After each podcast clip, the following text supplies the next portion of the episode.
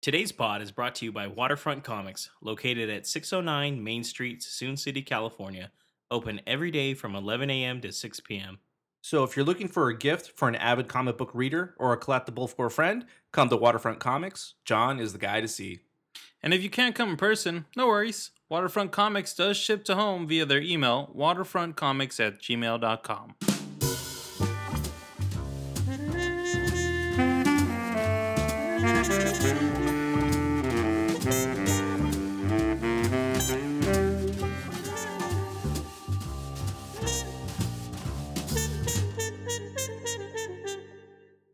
Hey, everybody, this is James, And Marco? And Nabil, and this is the Movie Pals Podcast, podcast number 34. Today is a special one, guys, because we've had, I mean, we kind of had a slight hiatus, right? a little bit. Yeah, we're gone for a while. Yeah. I mean, we went and watched nine movies for you guys to review, so Yeah, um, we really put ourselves through the ringer on this one. It takes it takes a little time. So I mean, instead of our t- normal two weeks, I think this is like three and a half weeks out or so. Um, we are going to be reviewing all of the current Harry Potter films that are out as of right now. And uh, just to let you know, we are recording this about a week before Crimes of Grindelwald is coming out. Yep. So you'll be getting all eight Harry Potter films plus Fantastic Beasts. So we will be going through each one of these, very similar somewhat to our uh, Mission Impossible marathon. Yeah, so if you don't want any spoilers, you could probably skip a few parts or maybe just Yeah, I mean- catch up. Yeah, I mean, we're this is a uh, kind of a blanket spoiler alert beforehand. We will be spoiling everything about these films ahead of time. So if anything, this is cool if you haven't seen these in a while. Um, you want to kind of catch up, get a refresher on where everything is. I'd say it was, it was pretty beneficial. Like um, leading into this, because I'm even more hyped now for Grindelwald. Something before we start, though, I just want to ask you guys: What is your experience been with Harry Potter before we did this little marathon? Um, I'm going to start with Nabil here. So, Nabil, like, I know you've seen them all. Outside of that, did you ever read the books too? No, I never actually ended up reading them. I got much older and then just moved on. Nabil doesn't read, so Nabil's like, books, words. What's that? I don't know. It's not a magazine. Words are hard, so- guys. there's no pictures in these things. So, Actually, What a there, waste. are- Actually there actually is a picture on every chapter. oh, okay, well, You can tell that. Marco's like, Marco I'm coming in read green. Uh, well, Marco, I know, definitely only made it to like Order of the Phoenix before. Yeah, and I didn't even really finish that movie. I think I was talking to you, James, about this for a minute, and I think it had to do with the fact that the the Star Wars prequels were coming out around the same time, and I think I got more For, hyped for yeah, that. for like the the earlier ones. I yeah, say. and I I got way more excited for that, more preoccupied with that, so I kind of had to let go Harry Potter, and then I just couldn't get into it after a while. No, and I know. everybody just talked I- about I it. And you know when you're when you don't stick with it, and everybody's talking about it and making such excitement about it, it you know, it kind of turns you off a little bit. Okay. But you know what? I'm glad I did this. Yeah, we will get And, your uh, reactions on it yeah. at the very end. Of I'm, course, I'm officially a, a pod a podhead. Is that what you say? How do you a Harry pod. Potterin? What's the term? I'm, I'm at a I- loss I- here. I'm not sure, sir.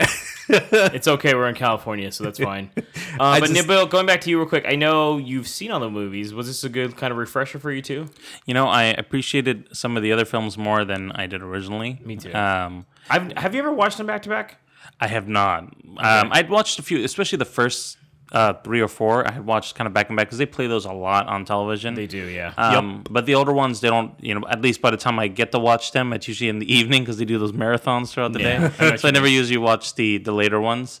Um, so it was it was especially getting to the, the last few films. It was a big a bigger refresher, and you kind of get to see everything connect, and it makes more. Sense. I sense. agree. Those are definitely the ones I've seen the least amount too. Yeah. And I know early on I've seen the probably one through four. I've seen a lot. Yeah. Truthfully. Uh, but five through eight, I guess technically, plus Fantastic Beasts. This is my only second time watching that one. Deathly Hallows, I think I've only seen once too, maybe. Yeah, I've only seen, but I Maybe I remember saw part one twice, having but- some issues with that too. So it was like, you- those are the. I think the last time I seen like the last three films were just in theaters. Oh wow. See, I, I never saw five through or six, seven, and eight. Well, seven point one and seven point two, really. Yeah. But I, I never got to see any of those, so this was literally a first time for me. Nice. I mean, they throw a lot at you in these films, guys. These are movies that do not really hold your hand past that second movie, really.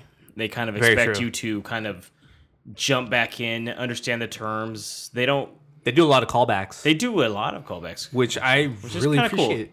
Yeah, you're either on board or you're not at that point, and they just kind of Yeah. move forward with with it. I mean, I'd feel sorry for anybody that jumps into like the fifth one and tries to figure it out. Like, Like, what's going on here? There's like, a lot I don't of- know any of these characters. okay, I'm piecing this together. Apparently, this guy's important. So, without further ado, let's start with our marathon here, guys. Our first film we will be going over here is going to be Harry Potter and the Sorcerer's Stone.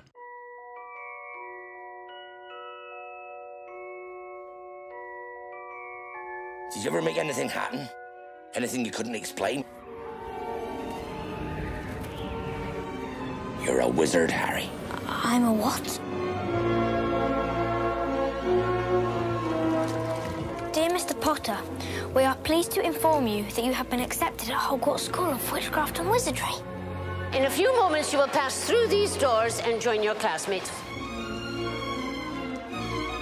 Keep an eye on the staircases. They like to change.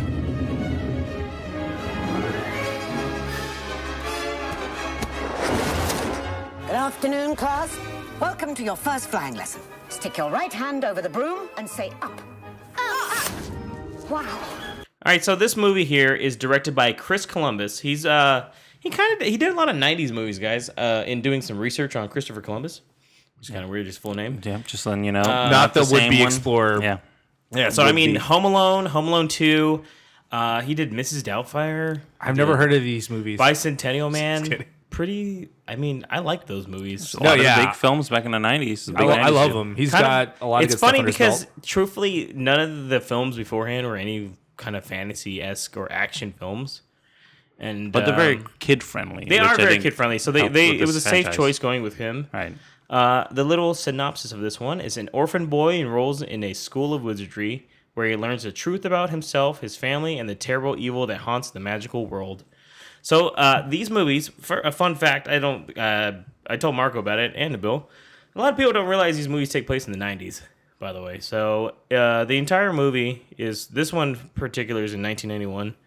Uh, there's a prologue. It's set in 1981, 10 years prior, and uh, the whole Harry Potter series goes all the way to 1998. Just to let you know, with an epilogue set in 2017. So going into it here, the way that we're going to introduce you to the characters is that this is going to be the biggest chunk because these are all characters that pretty much show up in every movie. So I don't want us to keep beating the bush here and repeating Right. them every single time. So every time we do a new film, Nabil or Marco are going to introduce the kind of newer characters that were introduced or bigger players in that kind of uh, film. So without further ado, we have Richard Harris as Albus Dumbledore, Maggie Smith as Professor McGonagall, Robbie Coltrane as Hagrid, Daniel Radcliffe as Harry Potter, John Hurt as Mr. Ollivander, Rupert Grint as Ron Weasley, Emma Watson as Hermione Granger, Tom Felton as Draco Malfoy, Matthew Lewis as Neville Longbottom, and Alan Rickman as Professor Snape. So That's quite a list.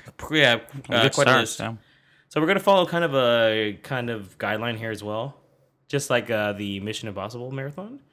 So who is the Defense of the De- Dark Arts teacher in this one? As we know, in every movie there's a different guy. So this one is uh, Ian Hart plays Professor Quirrell, who I you know truthfully I don't even think we see one class of them in there.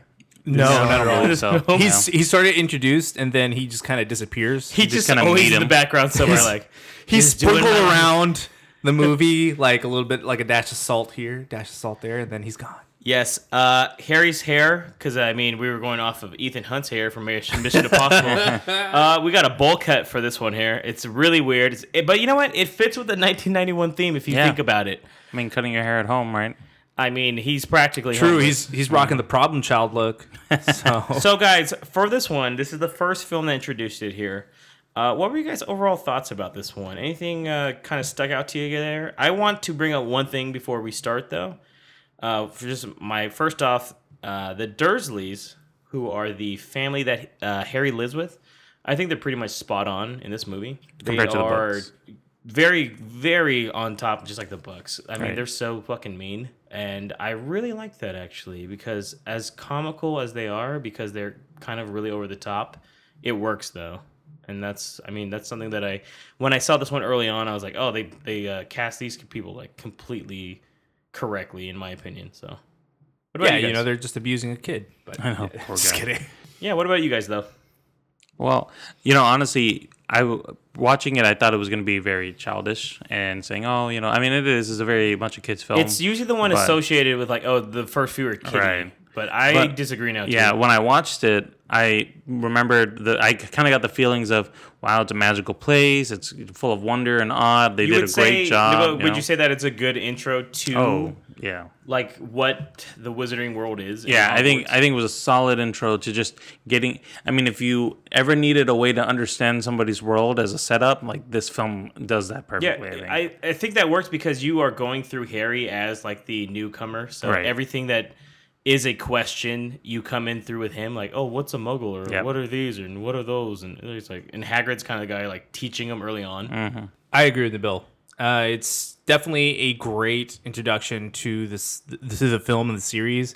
And even though the first one is the one I've seen the most, it was good to kind of get a refresher of the Wizarding World, the terminology, how everything works. Uh, the introduction of Hogwarts, the school itself, was was just great. You got to see the the paintings that uh, carry the dead for the first time, which is really cool you get introduced introdu- introduced to God I can't talk to the houses as well, which That's is true, really yeah. cool. Even though you know only It's really only just, three, it's only, really, I mean, two or really three are really, Gryffindor and Slytherin for the most Yeah. part. but it's a great experience to go through again, especially being away from the series for so many years. I, I have to hand it to Chris Columbus for actually using practical effects in this movie Yeah. as well. That really caught my eye. Yeah, I will say the CG though, when it is used, is the one thing that I think that is dated in this film. Yeah, especially I would say like the Quidditch match or the three-headed dog are a bit not as cool as I remember them being, but it still doesn't take away from it from what I remember from the film itself. There's a lot of like good moments. For instance, I think the music. Uh, I believe John Williams did the first He- movie. I think he did all of the movies. Did he I'm do not all of mistaken. them? yeah. God damn. Well, then it's amazing. Yeah.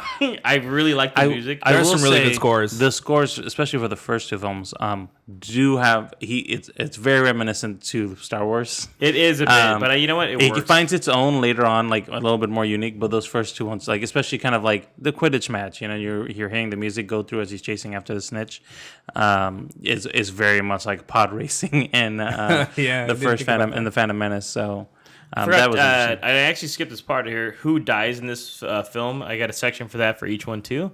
Uh, Professor Quirrell does, and I wrote violently. very violently. Uh, Yeah, this is where I, I- remembered. I was like, "This is not Kitty at all." Harry literally touches this guy, and, he's, burning because It, it, rem- I think you mentioned this, James, that it kind of reminded you of Indiana Jones. a little bit, yeah, doesn't it? Yeah. yeah, where I mean, for the most part, it wasn't too bad, but that last scene is just dude, he's literally crumbling in front of him, like, Yeah. Yeah, that's scary. I was like, dude, I didn't. I, truthfully, I forgot how he died, and I was like, how does he kill him again? And I was like, I He did just not touches he'd him do in the face and mm-hmm. melts him. Dude, he and he's just screaming at the top of his lungs. like horrifically. I was like, oh I'm my sorry, I don't, God. I don't mean to laugh, but at the same time, it was a little funny. To, I mean, he just that was like a that. lot more violent than I remember it being. Yeah. You know, act- actually, the whole time that they're trying to find the Sorcerer Stone is pretty violent. You you forget that these kids get pretty beat up when they're there's doing the chess game in order to get past a certain uh, spell or guard to to find the the Sorcerer's Stone, and Ron Weasley takes the hit. The trials, yeah. Yeah, and he ends up just getting knocked out. I mean, it was pretty violent. And then Harry getting attacked by all the keys and getting cut up. I was like, wow, I forgot that these kids actually face some some pretty serious stuff here. I think uh, I, I'll give it to him too. Like uh, Radcliffe, Watson, and Grint, all three of them are, have really good chemistry with each other right off the bat. Yeah. Yeah. I think even early on, I mean, their acting isn't the greatest in this movie. sure. It gets substantially better each film, um, and I mean, I think that's just them growing up and also getting comfortable with the character and understanding their characters to the max too.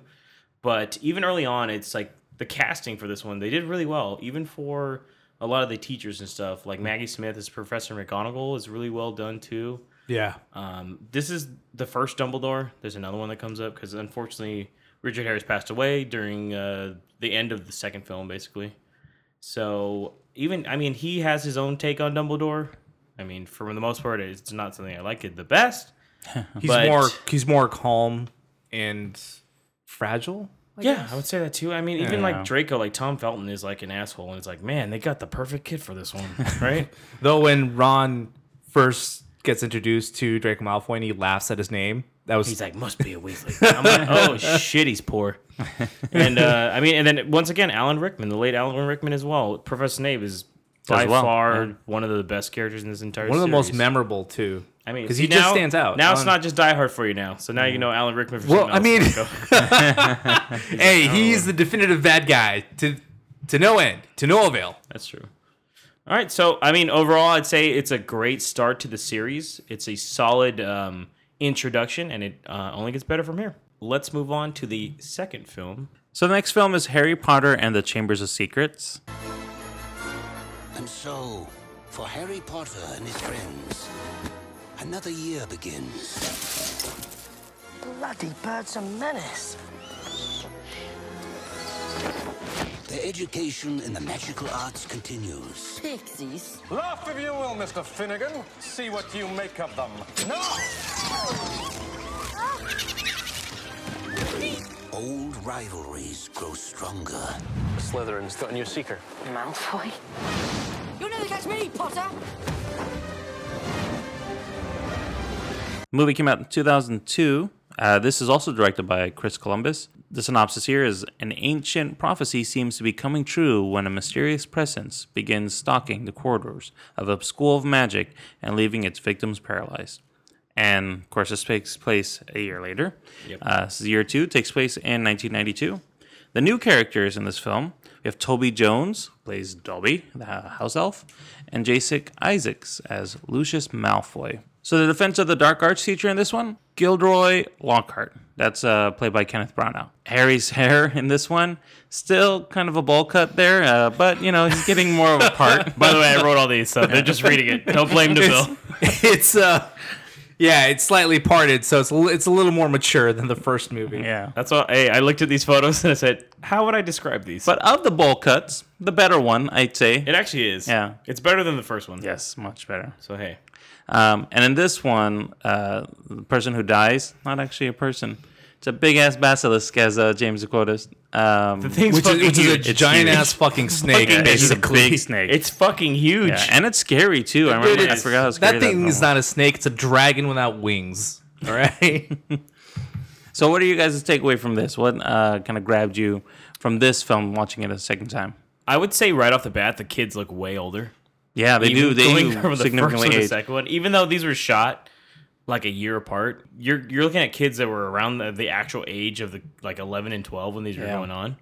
So I mean, the first thing I even noticed was just that, man, like Harry goes through. This is one. This is the last movie that Harry's taller than Ron in. By the way, Yeah, after this, Ron is much taller. he, he gets his puberty. Yeah, he gets his growth spurt. I mean, also the quality of this film, I thought right off the bat was a lot better. Yeah, they they suck way more money into Um, You can one. see too, and I mean, it's just them once again. Probably pour, Warner Brothers at the time probably poured every dime into this movie. So I'd say that it's a solid sequel. Yeah. It's just as good, uh, if not better, than the first one. So I agree there with James. One thing that really did stick out: Gilderoy Lockhart was fucking useless. I just want to point that out. I love uh, Kenneth Branagh's. Uh, he played I him think well. his great. No, yeah, he, he was a piece of shit and a fraud, and I loved that. I was like, man, this guy's just fucking useless, and he's getting away with it. It's funny because Yeah. like Kenneth Branagh is like a really like well-known director and Yeah. actor, and he's big on like Shakespearean stuff. So you can tell him doing this was just him having a lot of fun too. yeah, just being able to be in the film, be a part Yeah. of it. Yeah, but for them to actually do a full CG villain, so to speak, or one of the vil- villains be CG at the end, shows that the studio was much more comfortable with the success of this movie and the series going forward, Right. and saw that hey, we struck gold. But it it was a great uh, movie that further carry these characters and you kind of grow with them too in this movie like Yeah. you you get to see that they're gaining more confidence after their first year at wizardry school. They're they're not taking as much shit from the bullies as in the first movie. They're actually starting I to think kind of Harry Potter's much more clap back so to speak as, I as the young kids say these days. Yeah. Um, I also you know, really like how they build on the lore because in the first film you get a taste of what's going on. Oh, yeah. But in this one, like you learn about Tom Riddle, you're learning about you know the secrets and Yeah. finding out who uh, Voldemort uh, really is. House and- elves. Yeah, the like house elves. Dobby. This is the first movie with Dobby. Yeah, they really kind of get you into that to that lore, and Yeah. and it, it starts ramping up a little bit the seriousness of it, and saying you know what's what's what's really going on and how severe it is, and Harry Potter's feeling more brave to be able to like you know learning how to duel, for instance, you know trying to fight back. So that's um, that's also very interesting to see. in a way, kind of like we were saying earlier uh, in our discussion before we started recording, James was saying how the, this prophecy sort of sets up what's to come later on in the series. Right. Definitely, And at this yeah. point, we wouldn't know it, but it's a great payoff to get it here and see that come to fruition. Uh, on Dobby, I gotta admit, I didn't like the guy at first. I thought he was really annoying, and I mean, even in my notes, that's his purpose of him. yeah, film, yeah. No, I understand that now, but I'm just saying, coming into this movie and watching it the second time, the second time around, and thinking, all right, I'm gonna give Dobby another chance, and then in my notes, I'm like, I literally put down Dobby. I hate him, and that you're gonna see that this changes throughout throughout this episode, but. That's that's also something that kind of stuck out for me in this movie. Now, can you tell me why? Because I don't know if it's actually ever fully explained, but why Dobby really feels the need to go and try to protect her. But I know it's his friend, is what he says, but like really, he's never met the house elf until up until that point.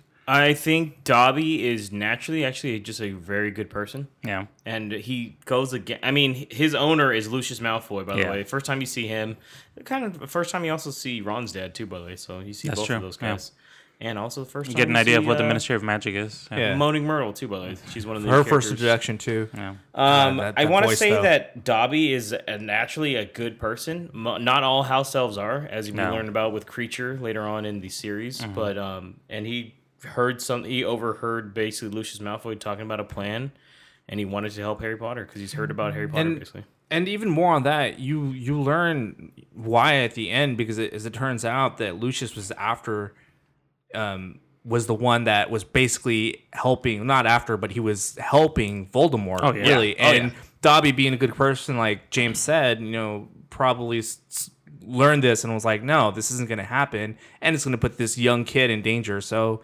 Yeah, it kind of makes sense that he was going to help him, knowing who was really behind this. Right. After all, Yeah, I mean, they also get into like the parcel tongue in this one as well. Yes. which is a nice callback to the first one where Yeah. you understand why Harry was able to talk to that uh, python or something yeah. like that. And then uh, you hear about mudbloods. You figure that out too. Um, two scenes I really like in this one is the Christmas scene in the hall. I think that's really nice.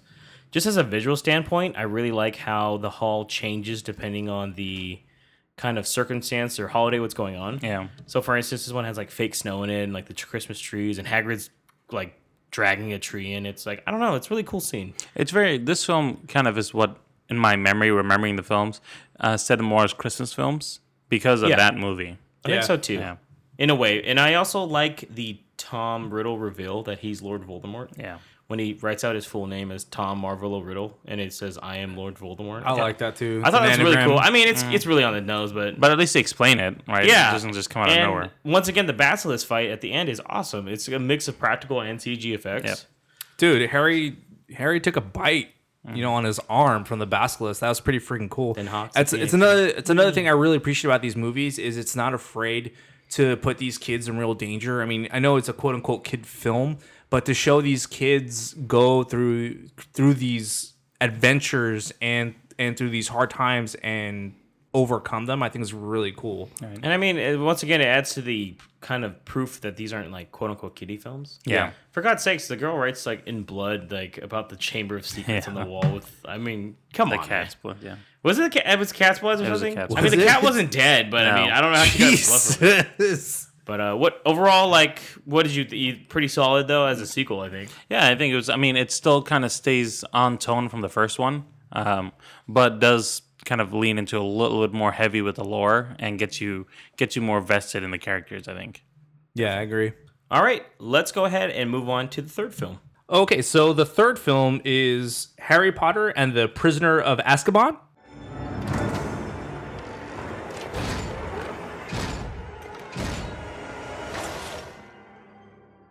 To page 394.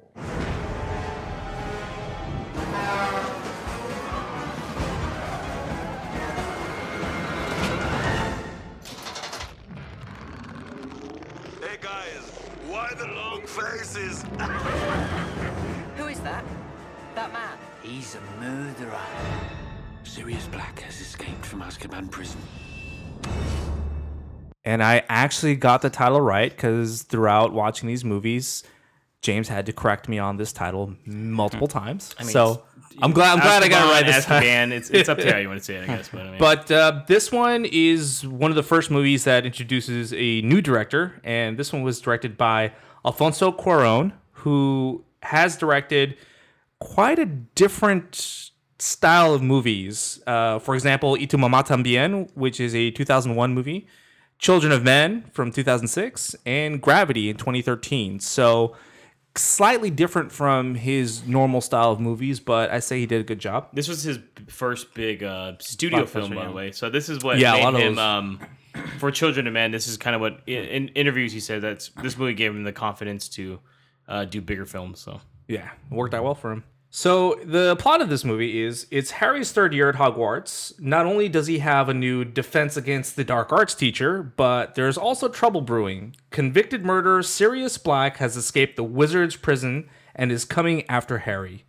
And for those of you keeping up with us, this movie takes place the following year, so now we're in 1993. The new characters introduced in this one are Sirius Black, played by Gary Oldman, and the new Dumbledore, who most people refer to or know as the only Dumbledore, played by Michael Gambon, and Wormtail, played by Timothy Spall.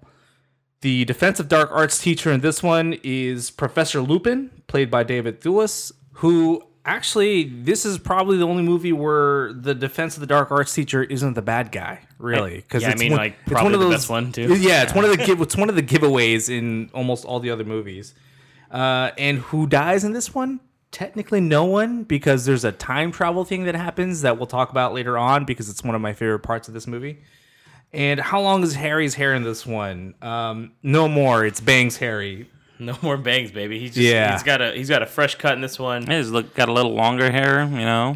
A slight, not not Mission Impossible Two style. Nah, Yeah, not yeah. Yet, not yet. That's Goblet of Fire. You guys keep mixing movies up. No, you know what? It's a little a bit little longer. longer. It's, It's a a little, little bit longer. longer in this Yeah, one. show It's you- not. It's not quite Goblet of Fire long. Right. It's But- not, but it's not long, long. No, it's like medium length. Yeah, it's getting there, but it, he doesn't have bangs anymore. Basically, You can tell he's trying to get a little crazy. I mean, He's, trying to get crazy. He's 13, I guess. He's a teenager now.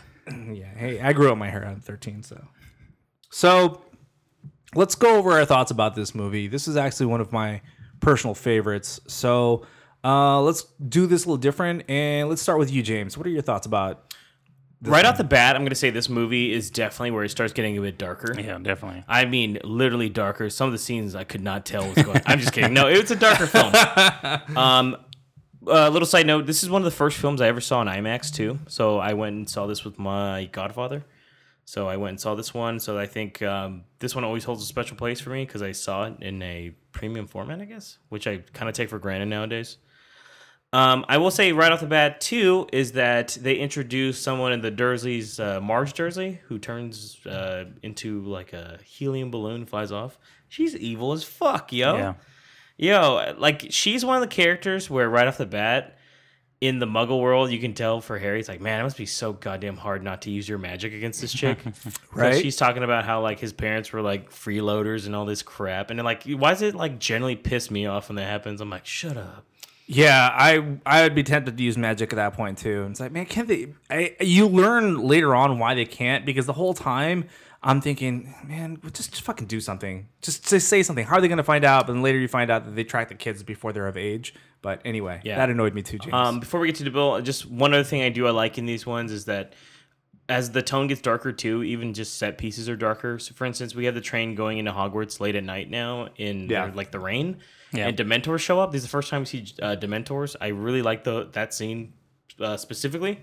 It's really cool. Yeah. I think it just shows and it's like sucking the life out of him, which is kind of kind of funny if you think Li- about literally, literally is. Yeah. His face is just priceless. but it's it's sort of foreshadowing what's to come, the tone and the fact that it's a dark film. Uh, what about you, Nabil? What what did you think about the Prisoner of Azkaban. Yeah. This was actually one of my uh, before rewatching everything, one of my favorite films from Harry Potter, and mostly because it set everything dark. I've kind of grown to appreciate some of the other films more, but this is still really great kind of this. This to me is where it starts saying, okay, everything's serious. People are going to die. Shit's getting real, kind of kind of thing, and um, seeing Sirius Black and Professor Lupin, who's actually a werewolf, is you know them fighting it out with each other and and and seeing kind of the more magical part of it and seeing this other lore and not just magic, but they're you know werewolves and Yeah. fairies and other things around there. That to me um, really helps amp up and sell the story um, of like being in this different world and really being able to see that Harry is you know angry and really trying to find a way to avenge his parents' death and realizing you know he had to make a choice on what you know who to trust and who to believe and Yeah. you know like you're you're trying to see the more of the humanity of him and that he's though though they kind of do a lot of comparisons between him and Voldemort like you can see growth in his character of being his own person and you know finding other ways to, to resolve He also kind of learns not to like judge everybody Right. from what you first learn. You Yeah. have to kind of look into it yourself. And and a lot of Exactly. people were quick to judge in this film, especially. I mean, even Dumbledore was against Sirius Black a lot of, in a lot of the film. Um, but then seeing this and um there's a lot of character growth in that, and that's what I liked a lot is, about this film is that you got to learn more about it. And of course, uh, Marco's favorite, which I'll let him talk about, um, the time travel. Oh yeah, definitely.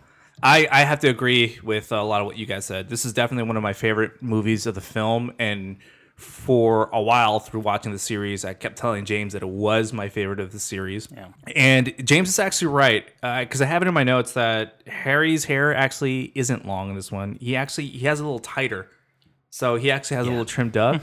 Come on, So he's guys. actually learning about haircuts and style in this one. So what it does show character growth in that. When you take two hours to write an outline, you Yeah, make sure it's right. Yeah, but uh, I gotta tell you that it, it does delve deeper into Harry's family history and what went on because the first two movies, all we know is that Voldemort aced his parents, and that's about it.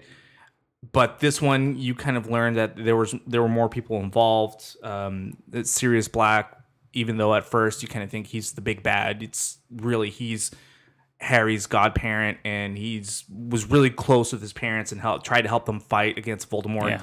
But one of the scenes that really stuck out, and I think I even mentioned it to James, was it's before he learns that Sirius is not the one who betrayed his parents and turned him into Voldemort, but he, he thinks it is, and he's just there with Ron and Hermione, and he just screams out that he was their friend, and it's one of the best scenes that I, I that was filmed in this movie. I think, and I think the line was delivered perfectly. Radcliffe did a great job. Even at that that age, I was kind of impressed, and I'm surprised that it didn't stick out with me earlier on when I saw this movie the first time. But You felt I wanted, had to you wanted to hate this series. Yeah, probably.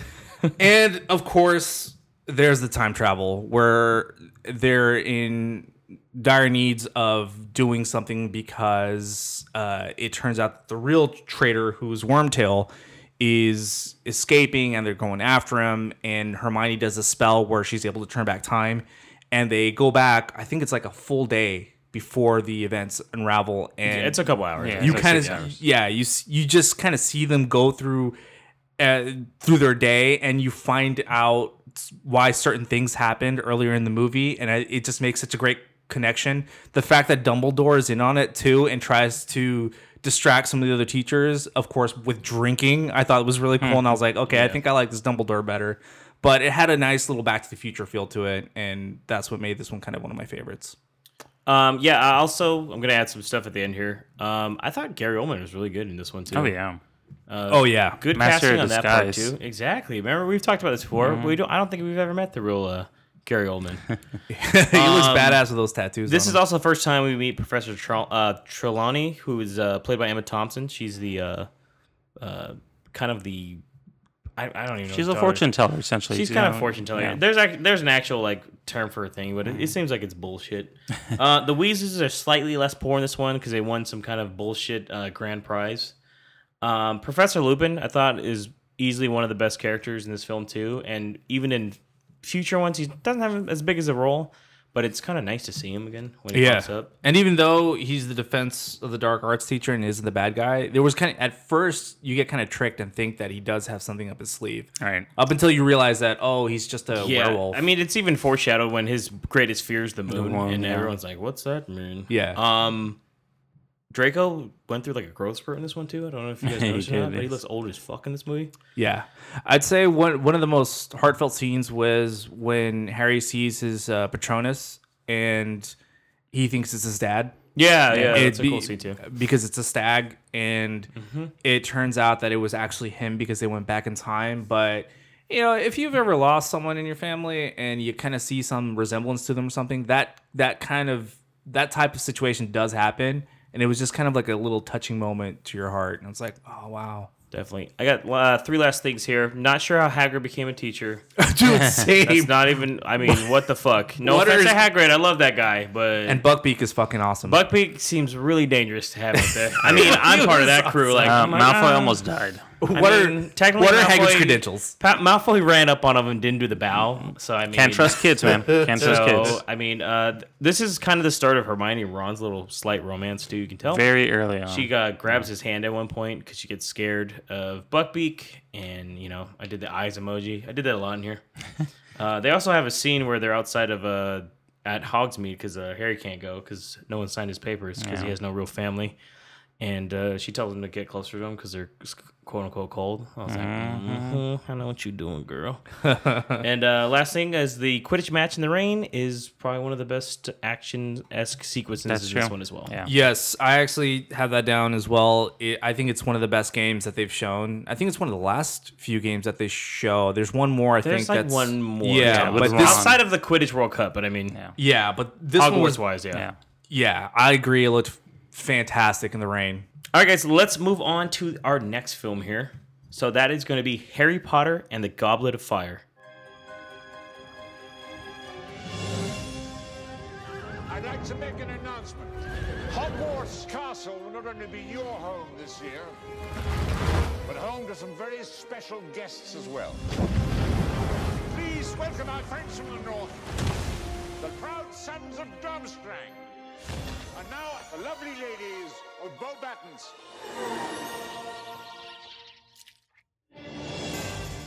I was just wondering if maybe you wanted to go to the ball with me. Mr. Weasley, place your right hand on my waist. Where?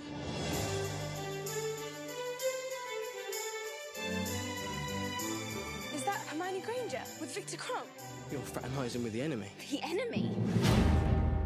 Hogwarts has been chosen to host a legendary event, the Tri-Wizard Tournament.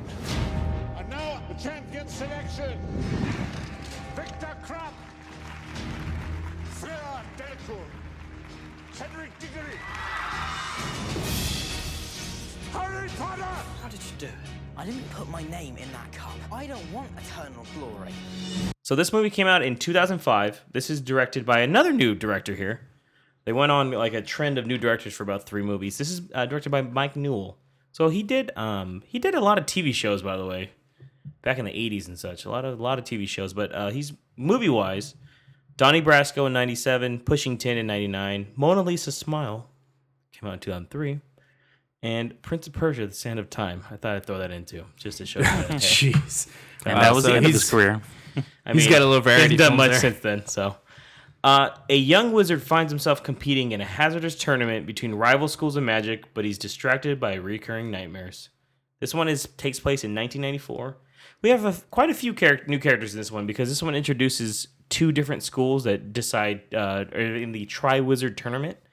So we have Stanislav Ianevski, who plays Viktor Krum, Robert Pattinson, Mr. Twilight himself is in this one. It's Cedric Diggory. Shit, that was Robert Hardy is Cornelius Fudge. Katie Leung is Cho Chang. Clémence Poésy is Fleur Delacour. Uh, we finally actually get to see uh, Lord Voldemort physically in this one. He's played by Ralph Fiennes from this movie going forward. And then uh, Doctor Who himself, David Tennant, is Barty Crouch Jr.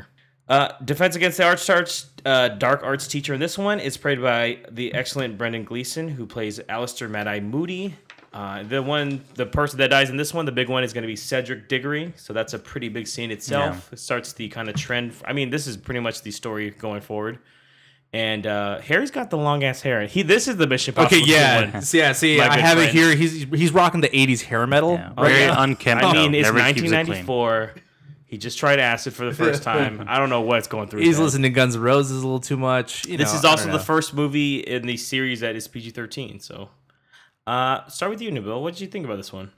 I, I liked it a lot more this time than I remember liking it before. Really? Yeah. First off, this is my uh, one of my favorite ones. so. Yeah. This, I mean, it, it's really well done. Um, the trials are cool. The for for them trying to win the cup and um, just the whole storyline with Cedric, you know, and what happens to him at the end, meeting Voldemort for the first time. Like, there's a lot of stuff that happens. Isn't it kind of gross how Voldemort looks Oh, at first? yeah. He's like a little like like Oh, baby, creature. demon I wrote creature that down. thing. I was like, I was like tiny that- Voldemort, freaky. Yeah, he looks like he's just sitting on the couch, like, hey, what's up? This is my life. I understood the uh fucking. I guess I never understood the entire like Barty Crouch Jr. thing before. By the way, I didn't quite understand. I was like, I was like, is he like? Does he know someone? I don't know why, dude. And I've read the book like twice, so. Right. Yeah, I was just so lost. It's not that, yeah. It's not it, in the book. Truthfully, that part is not a huge deal in the book, but So they they make a make bigger a bigger deal. thing here. I mean, so, but truthfully, this time around, taking notes too, I was like, oh, I get it now. Yeah.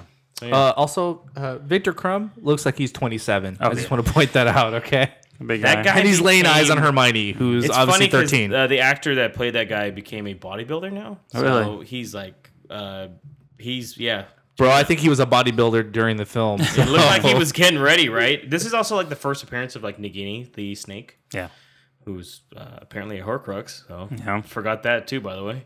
Uh, no Dursleys in this movie. They seem to skip every other film, which is not how it is in the books at all. By the way, They're always every involved. single one. Yeah. It's always kind of. But I mean, they. I guess it's to stop the repetition of, a repetitiveness of like having them maybe the more in like the beginning and then him ditching them somehow. What about you, Marco? What did you think overall though? This is one movie where the cinematography. I mean, not that it wasn't good in the previous movies, but this is one where they actually really start to get good. There's a lot of really good pan shots. Uh, one specific when they're uh, when they're about to go to the Quidditch World Cup and they reach the port key, which is a boot. Yeah. it's just a nice little pan shot in the field, and it's Oh, looked yeah, it's great. nice, dude. And I was like, wow, okay. I was like, why didn't I notice this stuff before? Well, I mean, different director, probably different cinematographer too. I'm assuming. Yeah. The World Cup though itself for Quidditch was awesome.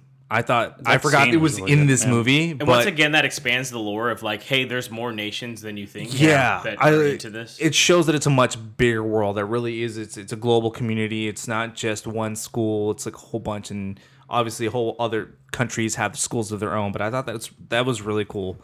Um, the uh the the Viktor Krum thing, like I said, that guy looks like he's already in college. I, I don't know why they couldn't have cast a different guy, but hey, you know what? I'll forgive it. Uh, I had a little problem with Harry getting into it because it seems like you have to be 17 to to be in the competition, but for some reason, if someone gets in, there's no way to stop it. Is that Yeah, a you spell that can't. prevents them from Yeah. stopping it? Yeah, you can. It's it's better explained in the book. Okay, 'cause- Basically, you have to compete. If your name is chosen, it's a reason it's chosen. It's like a um, like the the cup picked you, kind of thing. Yeah. So you have to. So I mean, technically, couldn't they just be like, all right, here you're just gonna purposely lose the first one, All right. just to be fair? But Dumbledore's like, no, fuck no, man. We got You're two gonna guys now. compete. you know what I mean? And the Mad Eye's like, I'll teach you some shit. Yeah. But it, you start to see that the kids are going more into adolescence. They're uh, noticing, you know, people of the opposite sex and are getting to. Definitely. you know- I want to yeah. talk about that Ron scene. have you guys ever been that fucking jealous that you told somebody some shit like that? Because I have. I'm petty as fuck. Jeez, I see For that scene, dude, that. I was like, yep. There you go, Ron. Tell her. Make her fucking cry. Oh, yep. Jesus. Yep. I've done that same shit. Because of the Best whole scene in Victor the movie. thing. Is James Wan? Yep. When she's like, oh, did you guys want to come over here? Fuck no. I would have been like, no, we're cool here, just chilling with no one. Mm-hmm. Since you fucking went off and didn't tell us you had a fucking cool ass date. Yeah, but man, I mean, I sound like I'm pissed right now. it's not like their dates bringing up were some any emotions, guys. It's bringing Jesus. some fucking emotions up right now. It's not like their dates were any bad. I mean, it's like, come on, you guys are being like total. party Especially if they poopers. knew like three years later one of them was gonna be dead during the Battle of Hogwarts. I would have been like, that's hey, maybe dance with her. Jeez, wow. Man. Shadow. No, but I, I again, I, I- fuck. I like how it shows that they're they're growing. You're growing with them along these movies, or at least if you watched when you were young. But it, it's good to see that there that there's still room for growth of these characters, and even with the teachers, like you, the the teacher Minerva, McGonagall. yeah, Minerva McGonagall, how she secretly really cares for Harry, but Oh, doesn't yeah, she really does. show Yeah, it. she definitely does. I think that's really cool. Um, That's why she. I think that's why in Sorcerer's Stone she's one of the three people are the, that are there when they drop Harry off to the Dursleys. Right. It's her, Dumbledore, and Hagrid. So I mean, Yeah. kind of makes sense. but it's cool that she, you know, lightweight hides it because she doesn't want She anyone to know it's favoritism, but I mean, she's she. I'm. Uh, she's basically been looking over Harry as well. I mean, a lot of people technically are. Right. Yeah. The Triwizard competition, though, I still think was really cool. It was interesting to kind of see other schools compete with Hogwarts. And, and again, just expanding on, on the lore Yeah, and much better score. on the world. But yeah, I, I'd say it's a pretty solid sequel. Anything Hey- else on that one though, Nabil? No, I mean I, I agree with a lot of that. Um, I think that it does it does make it a much bigger movie um, as a whole. And like like you said, James, this this story right here kind of sets up the rest of the movie. Honestly, And do you think Nabil that like the, from this point forward they throw a lot at you from Yeah, this point they do. going forward? Yeah.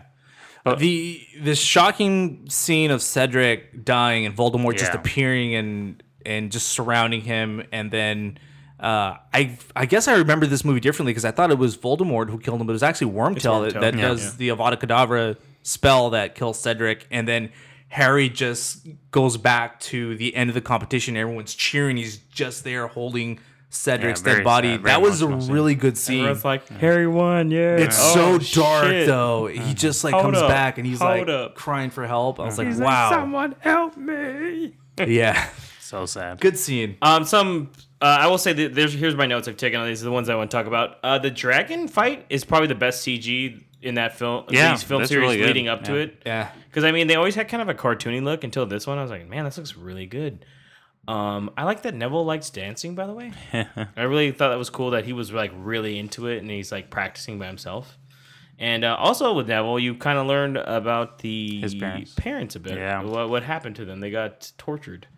So it's kind of crazy. Yeah. I like how Mad Eye at first seems like a drunk because he's drinking out of that flask. Yeah, but but then you realize it's not really Mad Eye. Yeah. Once again, it's Polyjuice potion. Which is crazy Yeah. that he's like that throughout the whole film. So Mad Eye got taken from before you even meet the character. I mean, he his first scene, he's literally looking up at Hogwarts in the rain and mud. I'm like, must have happened sometime before I that. know, right?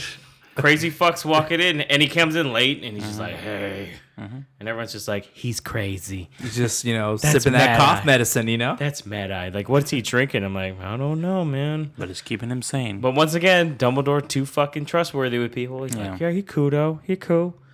Um, I thought the moaning Myrtle scene was pretty funny too, when she's telling Harry about how to do Oh. the egg, and he's just naked, and she just kind of gets a little peek. Little- She's little a little too I mean. I don't know. Apparently, it's big. She's she's I been mean- dead for a few years. Come on, it's a little lonely. Uh, I It wanted to bring up something too. Does Cedric say maybe four lines total in this whole fucking he doesn't movie? really speak much. No. I think the most he speaks is when he tells Harry He's like about "Harry, the egg and Yeah. to hold it underwater. Sorry, everybody's picking on you. Yeah. Yeah. But I guess technically he wasn't even. I guess Mad Eye Moody told him to tell him to tell that. Yeah. I mean the fake Mad Eye. So, uh, and yeah, Voldemort's little body. I wrote uh, Voldemort, little ass body, creepy. But it is, you know what though? I will, I will add on to the fact that it does explain why Voldemort couldn't touch uh, Harry in the first film. He needed his blood. He needed his blood, And he breaks now the it's like- spell. yeah, Yeah. the spell of love. He just cuts man, it right out was of his like- face. I was like, come on, bro. I mean, What- it's a dark ending, but it, it leaves a lot of hope at the end, which Yeah. I, I think it ends really well too. And once again, Harry gets pretty beat up again too. Poor He guy. gets- he Again, I, I like that these movies aren't afraid to do Like that. this kid is traumatized. Even Not, I mean, not that I was want him to get beat up all the time. Not the just most like, violent scene. I will I will bring up later which one I think is like the all time most violent scene in this this series, but pretty close in this one, man. Yeah. All right, let's move on to the next film. So the next film, Harry Potter and the Order of the Phoenix. It's changing out there. There's a storm coming, Harry. Just like last time.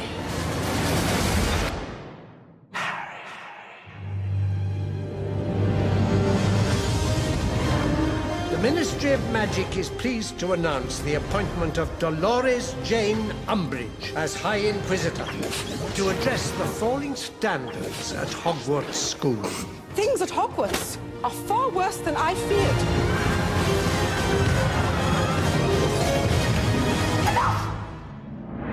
You have been told that a certain dark wizard is at large.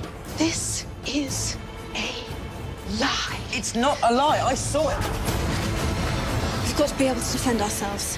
And if Umbridge refuses to teach us how, we need someone who will. Every great wizard in history has started out as nothing more than what we are now. If they can do it, why not us?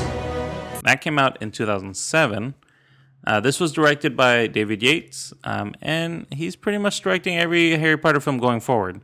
He also did Legend of Tarzan in 2016, which I thought was okay. Actually, it's not a bad movie. Yeah, not yeah, bad. I liked it too. Uh, synopsis here with their warning about Lord Voldemort's return scoffed at, Harry and Dumbledore are targeted by the wizard authorities as an authoritarian bureaucrat slowly seizes power at Hogwarts. And this takes place a year, of course, later in 1995. Uh, so you get to hear a lot more of uh, the political side of uh, the magical world yeah, of this film. definitely. Uh, we got new characters: Natalia Tena, who plays Nymphadora Tonks; George Harris plays Kingsley Shacklebolt; Timothy Bateson as Kreacher; Vanna Lynch as Luna Lovegood; and Helen Bonham Carter as Bellatrix Lestrange. This time we've got the new defense of the dark arts teacher, Imelda Staunton, Dolores Umbridge. And Harry's hair in this one, it's pretty short hair. It's short hair. Yeah, he he he's got a short cut, hair. guys. It's the shortest he's had. Yeah, it's a short. It's, he's almost got like a like a crew cut almost. He's Yeah. like, oh, nice. Yeah, little fade. He's got a little fade Yeah, he got on a the little side fuckboy too. I fade was like, there. A little Okay, fade. like I said, he He's knows nice learning and about neat. style. He's growing in the film, in the movie. It's 95, you know, he saw Tony Hawk or something for the first time in his life. So he's like, maybe. And th- so this film uh, really tells you more about the uh, underground rebellion against Voldemort and gives you a lot of insight into what Harry's parents did and uh, what Sirius Black's role in all this was, and you know why he kind of went to prison, what's going on with that. Um, also gives you a setup on the inner workings of the Ministry of Magic and who's really, you know, who's really the good guys, who really the bad guys, who who the, the Death It Eaters shows are. like a lot of corruption. Too. Yeah, it, it this is where you're seeing how deep Voldemort's reach is now that he's back, especially and what And his what it takes. influence, Yeah, and his yeah. influence. Um, so Marco, you want to give us some thoughts uh, on this film of, of what you thought about it? I think this is like the first film after Goblet of Fire now that's pretty new to you, right? Uh, you do see how much influence Voldemort has in this because I, I, I wrote down that the, the whole hearing about what what happened with Cedric was was a bunch of trash. Like they just don't believe it. They don't want to hear it. It's like they like hear no evil, see no evil. But it, it shows just how much they truly fear this guy and what he did, and I thought that was pretty And interesting. They're like they're like afraid of Harry Potter. For God's sakes, they, they get him on doing the Patronus in the beginning, right? And they want to get like rid of him right off the bat As- as soon as they but at the same time, it's like he's being chased by a Dementor. Oh yeah, I mean, like- but if it wasn't for Dumbledore popping in, they would have been like, "Oh, my Yeah, bad, we exactly. switched- we pushed it up Mhm. two hours too. How'd you know?" But I like the the more serious tone of this movie. You can tell that this now things are really going to get deeper and darker, and like the real shit's about I would to happen. I would say like this movie going forward, it's it, it definitely is a more adult kind Yeah. of film. And like they earned that PG thirteen rating. This one actually went back to PG. They did it? Yes, and then they went back to PG thirteen. Oh, wow. Don't ask me why, guys. Don't ask me There's why. some there was some like torture stuff going on in this film, and yeah, uh, Be- Bellatrix Lestrange is just fucking creepy. You know what? Helena Bonham Carter kind of plays the same character in every movie, but, does it so well. God damn, she does it well, right? Yeah, but I feel like this one, oh, this one's a little bit different because she's she's always nuts, dude. She's Yeah, always some weird true. fucking character. But, But, uh, I mean, I it just works. like how- it works though. I'm not saying it doesn't, but Yeah, I I like how capable she is, and you kind of learn throughout the series why she ends up being Voldemort's number two. Yeah, because she's out of out of everyone, as scary as they are, she's the only one that I can that can actually accomplish her mission. Apparently, Actually, I mean, you think it'd be the Malfoys, but after a while, you're like, man, these guys are kind of bitches, Oh, dude. yeah. Lucius is a broken man. Dude, Yeah. he's just like, I'm just trying to get out of It's like he joined a club and they keep sending him mail for it. And he's like, I just don't know how to tell him I don't want to be part of the club anymore. He's got no choice. He's like, I just keep getting these fucking I spent a DVDs grand for on 99 this. cents. I can't be out my money. Yeah. I put too much into this bullshit now, man. So, so the Ministry suspects Dumbledore and Hogwarts for some reason, and they send Dolores Umbridge to teach there hmm. and keep an eye on things and set up rules according to how the Ministry does things. And man, I was just gripping like my chair the whole time, like just watching her just place rules and trying to keep people from actually, you know, learning magic. And I'm just like, can someone just kind of drop her already? Oh, she's please. she's. I think she's more evil than Voldemort, man. I think so. In the whole series, she's also the most annoying. So She is, and you can see she actually like the the pleasure in her eyes and on her face from like torturing these kids. I mean, she thinks she's doing the right thing. I guess Total hypocrite is what she Technically, is. I don't think so at yeah, all. I don't. I don't know. I mean, she's but- using the curse spell, Crucius, with on them after telling them not to do it and saying, "Desperate times, you know, you got to do this." When she uses it on a little kid, and then Fred and George are consoling him, I was like, man, it's pretty freaking. I love up. this scene uh, where Fred and George are like, "Fuck school" at this point. Oh, yeah. Yeah. and they leave and they just blow up shit. I was like, "There you go." But what one of the the real great montages that I enjoy is when Harry takes charge and says, "Fuck this! No, we're gonna learn magic. These these guys are out of control." And they set up that secret room, and he's teaching mm-hmm. them how to control spells. And I think that whole area of showing them all grow because it, there's a payoff to that later on in the films, right? And it, it's so cool to see Harry kind of like get into his role of becoming a, a leader and essential part of this fight. Um, also, when Umbridge tries to kick out that teacher, and then Dumbledore just busts in and says, Oh, yeah. "No, Professor, sorry." uh, Trelawney. Yeah, he just says, "No, sorry, I'm still in charge." I really like that. Just want to throw that out there. It's very cool. Yeah. Uh, what about you, James? Uh, yeah, I agree. This one's uh, this one was uh, one of the ones I, I think early on. It's also the shortest Harry Potter film, Yes, by the way. Um, but it's one of the ones early on, a couple years back when it came out. Obviously, I didn't like it as much, I guess, because I liked the book a lot. Mhm. But I knew this is the big one where like Sirius dies and all that shit. So, um, I thought they did good. I thought the Luna Lovegood, Evanna Lynch, who plays her, is really well done. Yeah. she's exactly like that in the book. She's super fucking weird. But she's like, you know, she's like innocent weird. It's yeah, like- I was about to say she's just innocent. yeah, it's it's not like a weird weird, and it's just, it's just, it gives you more kind of in depth on her, like how weird, how really weird she is actually, which is kind of funny. Uh, I like that Sirius explains his past and about how like Bellatrix is actually his cousin, and he was like the first black that was not put into Slytherin. Right. He got put into Gryffindor, which is super uncommon. That's why his family even kind of uh, black sheeped him too. Mhm. Um, for the most part, though, I liked just the pacing of this movie. This is actually the biggest book in the series, which is funny. Really? yeah. This is the biggest one after this. They must they have got- cut out a lot then. They did cut out quite a bit. There's a lot of subplot, but I mean, it was a lot of bullshit. So this one works well. That's why I'm saying the the pacing of this one works so well. Um, I think the highlight of me for uh, for this film though is definitely the Dumbledore versus Voldemort Oh, fight. yeah. That's what I was gonna bring which is super Yeah. intense. I remember this movie was actually partially in 3D. Yeah. So during certain scenes, it would have like the eyeglasses logo come on. I remember, and you put them on, and it like during the fight scene, it was 3D. Mhm. And I mean, this is before like 3D was really popular. And I remember at that time, I was like, "This is fucking dope." I gotta say the movie also reveals something about Severus Snape as well. You get kind of a glimpse as to what his story and his role is because Harry sees that memory of him being tortured. I mean, his yeah, dad, you finally see James wasn't. I mean, all Jameses are like this, I guess. But Jeez. I mean, Yeah, deep this down one's inside, I guess James kidding. is kind of like an asshole Mhm. to Snape. But you learn more of a reason why. It's more out of jealousy, if anything. I but- mean, yeah, he was, you know, like stay away from his hoe, fo. You know I mean? Like stay away from my, my girl, bro. But I, I do agree that you know this this for me made me feel you know like how I could really see how powerful the wizards are at their at their best. Oh, because yeah, in the other dude. films, you get a taste of magic. and You know Oh, they're yeah. pretty powerful and there's some interesting trinkets and stuff. This is what we wanted from the I was- Yoda versus I was uh, telling Count James- Dooku fight. Yeah. fucking Yeah. Star Wars episode two. I was telling James that as much training as Harry was giving them, Yeah. the other students, that He's learning nowhere- magic, nowhere you near see the battle between the Death Eaters and the Order of the Phoenix at the end when they're all doing Just jumping through and like Breaking yeah, hellish break- shit, by yeah, way. yeah, and without even having to say the spells, because Mm-hmm. James told me that the more advanced you are, the less you have You to have to say them. yeah. They're just just fighting, and it's it's by the way, wild. Adding on that, especially in Fantastic Beasts, I noticed something. Yeah, we'll, we'll say that. There's that. an especially power Yeah. wizard that practically only says one thing. But like, um, oh, you know what? Shit. Fuck Lucius Malfoy, man. Yeah. Damn, he's kind of a dick, dude. That guy's a fucking chode.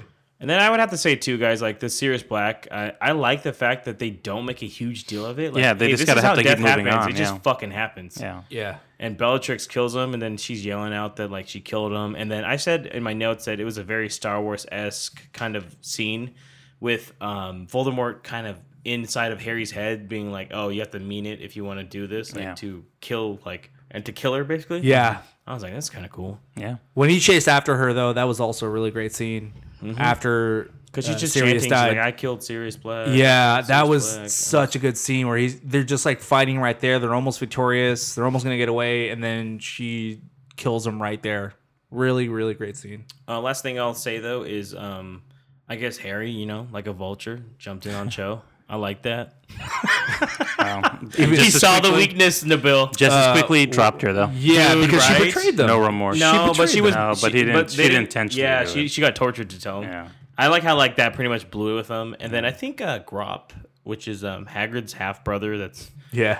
kind of slow, I guess. But I mean, They- I mean, he serves a purpose in the film, which is great. he's kind of the only thing I didn't like in this one. It, just seemed, kinda almost throwaway. unnecessary, Yeah. though, right? It was just there for the. It, it was only there for the very last part of the film. Exactly. I mean, I mean, he listened to Hermione, I guess. Those those centaurs, though, man, pretty Yeah, freaky. you know, honestly, I'd like Pretty to see more about them because that's the second time you get to see them, and it's and that's the last time you see them. They're like wild creatures that Yeah. do not like. T- they're, they're very territorial, basically. Yeah.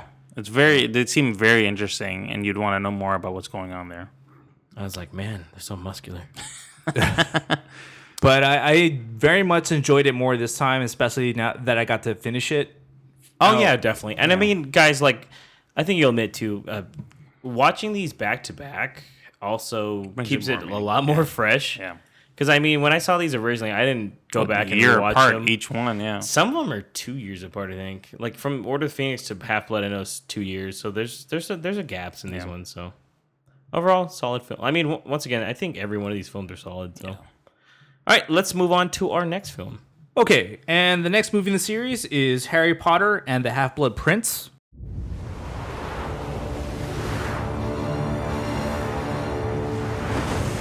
This place has known magic. Very dark. Very powerful.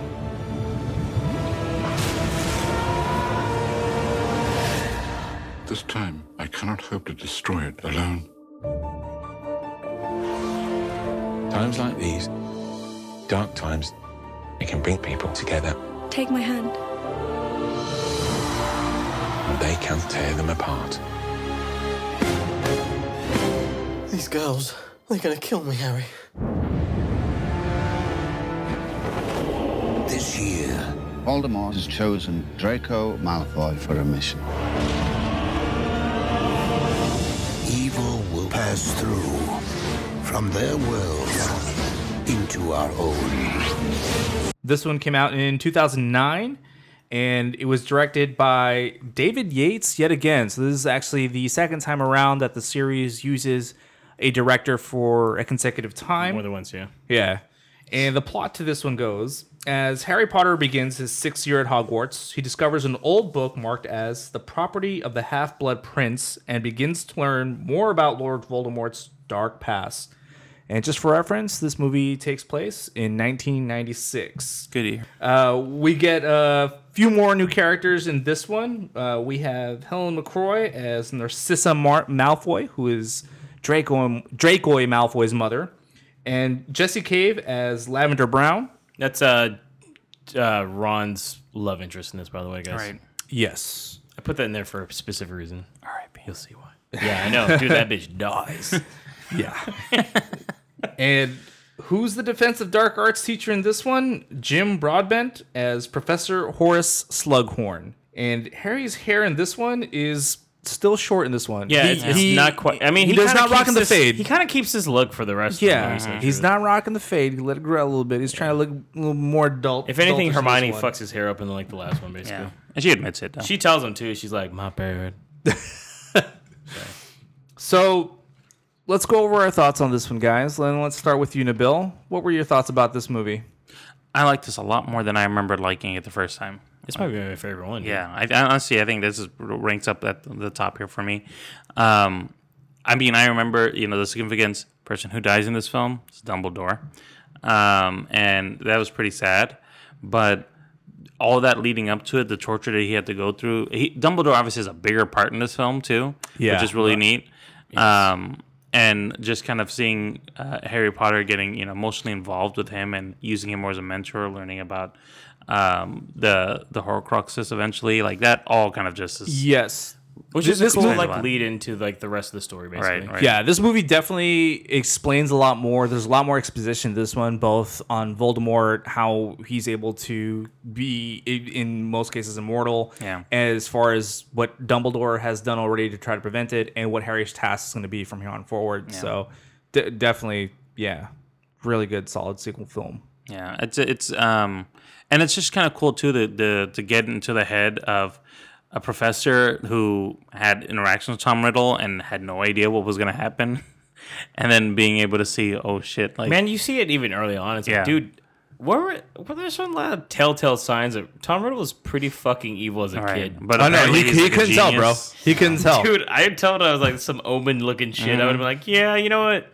Maybe we should just take this kid out. He's like, oh, it's just you know, just just theoretical though. We're not really gonna do any of this. Like, you fucking kidding? Why is he even? Why are you even not telling anybody about this? This is serious stuff here. Yeah. So um, I do like that, and you get to see a little bit more of uh, Ron and Hermione's uh, love story grow a little bit more. Which is kind of cool because I, I mean, this time around it's more like Hermione getting jealous of Ron. Yeah, and that's she even brings up the fact, like she's talking to Harry, like, wha how do you feel when like you see like Ginny like The- with the tables have with a turned. dude, right? And I Oh, mean, yeah. that, I think that's a really well done scene, and it's funny because Ron's so fucking stupid that he doesn't understand what's going on. Well, and Ginny is like way more forward in this film too. Oh, I'm they like, ki- she finally kisses Harry in this one, yeah. too. She's Yeah. like, I was no, like, I know oh, what man I want. I'm going after this guy. Yeah, He's like, doesn't I even give a get it. So, get it. w- w- with that, let's let's uh let's talk with James here now. What what are your thoughts about this movie? Uh, I like this one a lot. Uh, just like Nabil said, uh, this one was better than this time around too for me. I mean, maybe because we're taking, I was taking notes while we did it, so maybe that helps out. But I remember, I remember this one being good, but nothing like stand outish Yeah. about it, I guess. But once again, when did this come out? This was uh 2009, so I was like half the time in college already. So I, I don't know. I probably wasn't all there. so I liked, like you said, the Horcruxes reveal of it's cool. There's a nice little callback even to like the death of Aragog the spider. Yeah. Which in this one, which is a callback to Chamber of Secrets, which I thought was cool. which, Um, which I do find is funny that Harry's like, you know, kind of He's on like the the luck, potion, potion at and the he's time, just kind of like a little high with it, and he's like, oh, and I think pincers. it's one of the best scenes in the movie is Yeah. where he's just basically like going along with everything. yeah. Like, Yeah. His confidence. I mean, yeah, his confidence. The balls in this kid is just insane at this point. Yeah. And like when Slughorn, when he catches him like stealing shit from the herbology area, he's Mhm. like, "Why don't you just come with me then?" Yeah. He's like, "Okay," and then they're just talking, and then I mean, it leads into everything. The reason why is right. why he's so um, lucky about it. But it's cool to see that Slughorn was the reason why the Horcruxes were created. Yeah. because Tom Riddle asked him in a way because Slughorn has like his club where he chooses kids that are like, the Right. best. It's like his collection. So I mean, that was cool. Um, I liked Draco a lot in this movie too. It shows that Draco isn't as bad as you think he is. Yeah. he's, He's just in- kind he's of in a situation where he wants to please his parents, and he the way no to choice. do that is to kind of do their plan with Voldemort to get the Death Eaters out there and basically kill Dumbledore. But at the time, Draco, you know, he obviously couldn't do it, so Snape ends up doing it. And I think that's a great scene too, where Harry's kind of hiding and he sees it happening. Yeah. Um, another scene I like too is that Quidditch is actually back. This is the last time Last we see time. Quidditch matches. It's a good Quidditch Yeah. match. So Dude, that's a cool one. montages, It's yeah. cool that Ron. I mean, this also shows that Hermione. I don't know if she's just helping out a homie, but she even kind of cheats and makes the other guy kind of lose his spot. And Yeah. and she's you know cheer, cheering him on.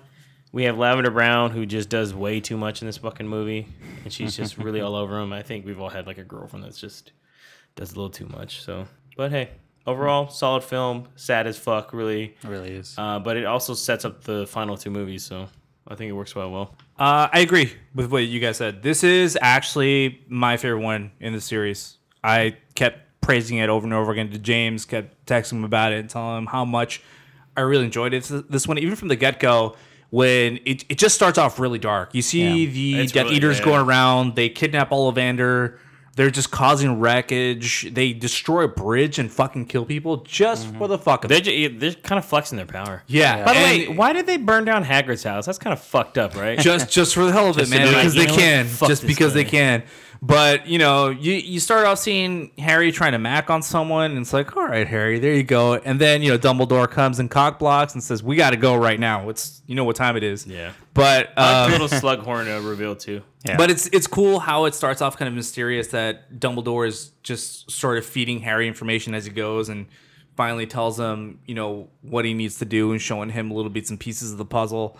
It shows more of their bond and their trust with each other, but at the same time, he's Dumbledore's not really revealing all too much, which is cool. Still sort of thinking Harry isn't ready for much of it.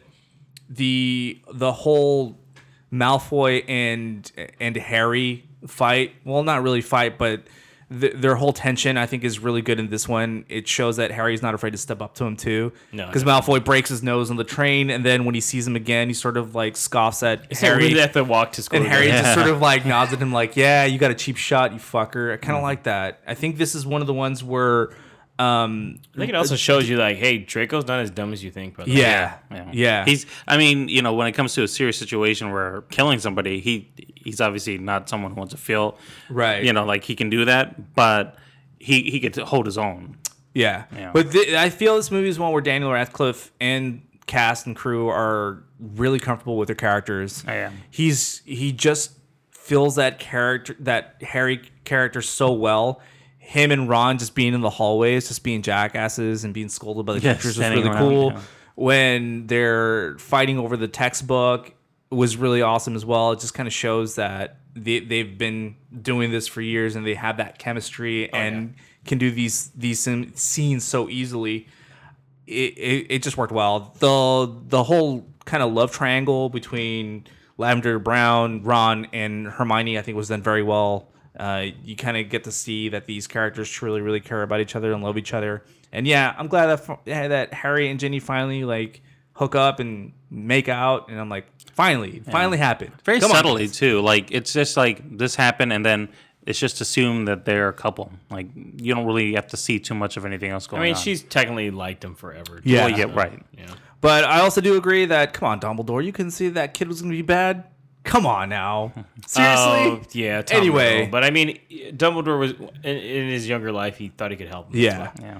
The whole confrontation at the end with the Death Eaters and Dumbledore and just Snape just showing up at the end and you're wondering, all right, who's gonna do him? Who's gonna do him? And then Snape just does it. Yeah. It's just such a rough scene. I was like, damn, Dumbledore. The OG is gone. Yeah. That kind of You hit me Find pretty out hard. he's the uh, Half Blood Prince too. But Snape. you see the stakes of this. You see exactly how powerful the Death Eaters are and what they're up against. And it's not just a gang of them; it's a whole fucking army of them that they've got to fight and that they got to prepare for. Right. On top of trying to find all the Horcruxes and trying to weaken Voldemort for the final fight. But it was overall it was a, it was a great film. I liked it. It didn't hold back, didn't pull its punches, and yeah, it's a favorite one of the series. Solid Nice. movie. All right, let's move on to our next one here Harry Potter and the Deathly Hallows, Part 1. Harry Potter. The boy who lived.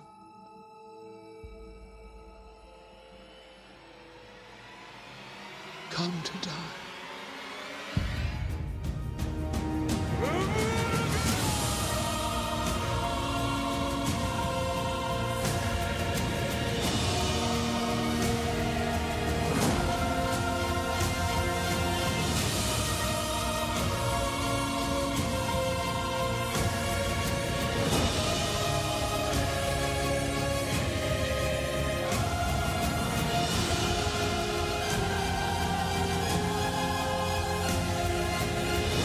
Right, so this guy, uh, part one of part two, obviously. So we're going to do part one. It came out in 2010, uh, directed by David Yates again. As Harry races against time and evil to destroy the Horcruxes, he uncovers the existence of the three most powerful objects in the wizarding world, the Deathly Hallows. So technically, part one and two, it's from 97 and 98. It kind of delves into that because he doesn't go back to school anymore, so it doesn't matter. Uh, Yeah, so that's why, once again, there's no defense against the dark arts. Uh, the only new character they really introduce in here, there's a new uh, Minister of Magic, Minister Rufus Scr- Scrimgeour, played by Bill Nighy, by the way. Um, a lot of people die in this movie too. By the A way, we'll do. go into that in a second. Uh, Harry's hair from this point going forward is just kind of rustled up. So. First off, Hedwig dies. uh, Yeah. To begin with, uh, Mad Eye dies, both in the same kind of scene. Mhm. Dobby dies at the end, which Very is a pretty heroically. We'll heroic we'll one. definitely talk about that. And Grindelwald dies as well by Voldemort.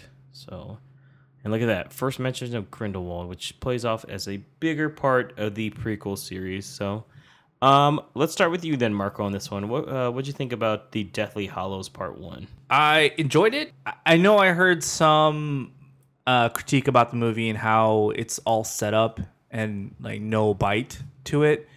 I don't agree with that 100. agree with that percent yeah. there, There's I do I do think there's a lot of skipping around. It it feels like at the beginning there's a lot more going on with all the disapparating happening at the beginning of the movie, and then there's some lull time because they're they got to hide from the Death Eaters and they're hiding out in the wilderness, and it does it does sort of slow down in the middle, and that was kind of my only real complaint about it. But aside from that, I liked how you visit Harry's birthplace and you get to know a little bit more about where he comes from and the importance of that place. Uh, when he goes to his actual parents' house, and um, it's just sort of touching.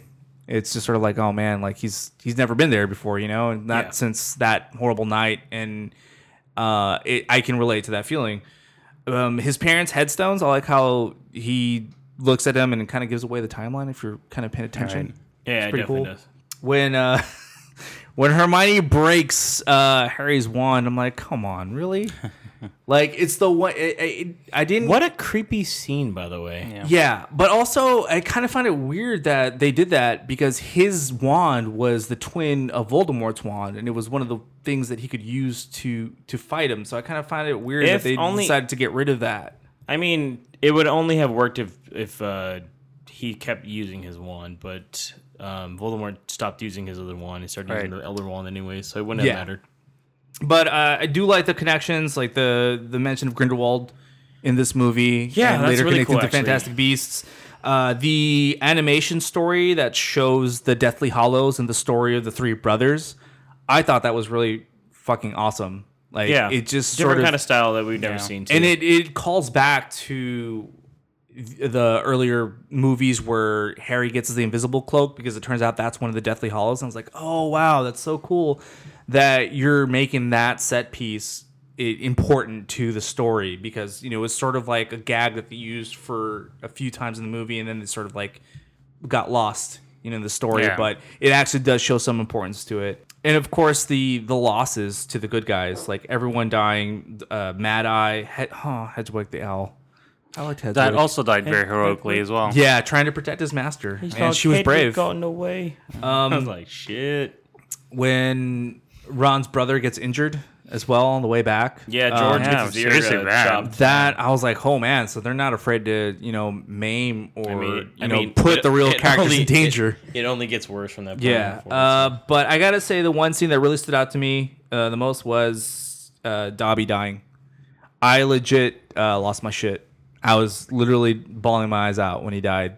Like I was trying not to, but that scene was very well done. And this is a CG character, one that I didn't like at One first. that you don't even fucking like. but man. over over the course of time, I grew to like him and found out that hey, okay, he was being forced to do that shit. He's trying to help out the good guys and try to stop evil. And man, just man, it was just it was just rough. It was just really rough. But yeah, overall, um, decent movie. Not you're not in my my top three, but overall, pretty good sequel.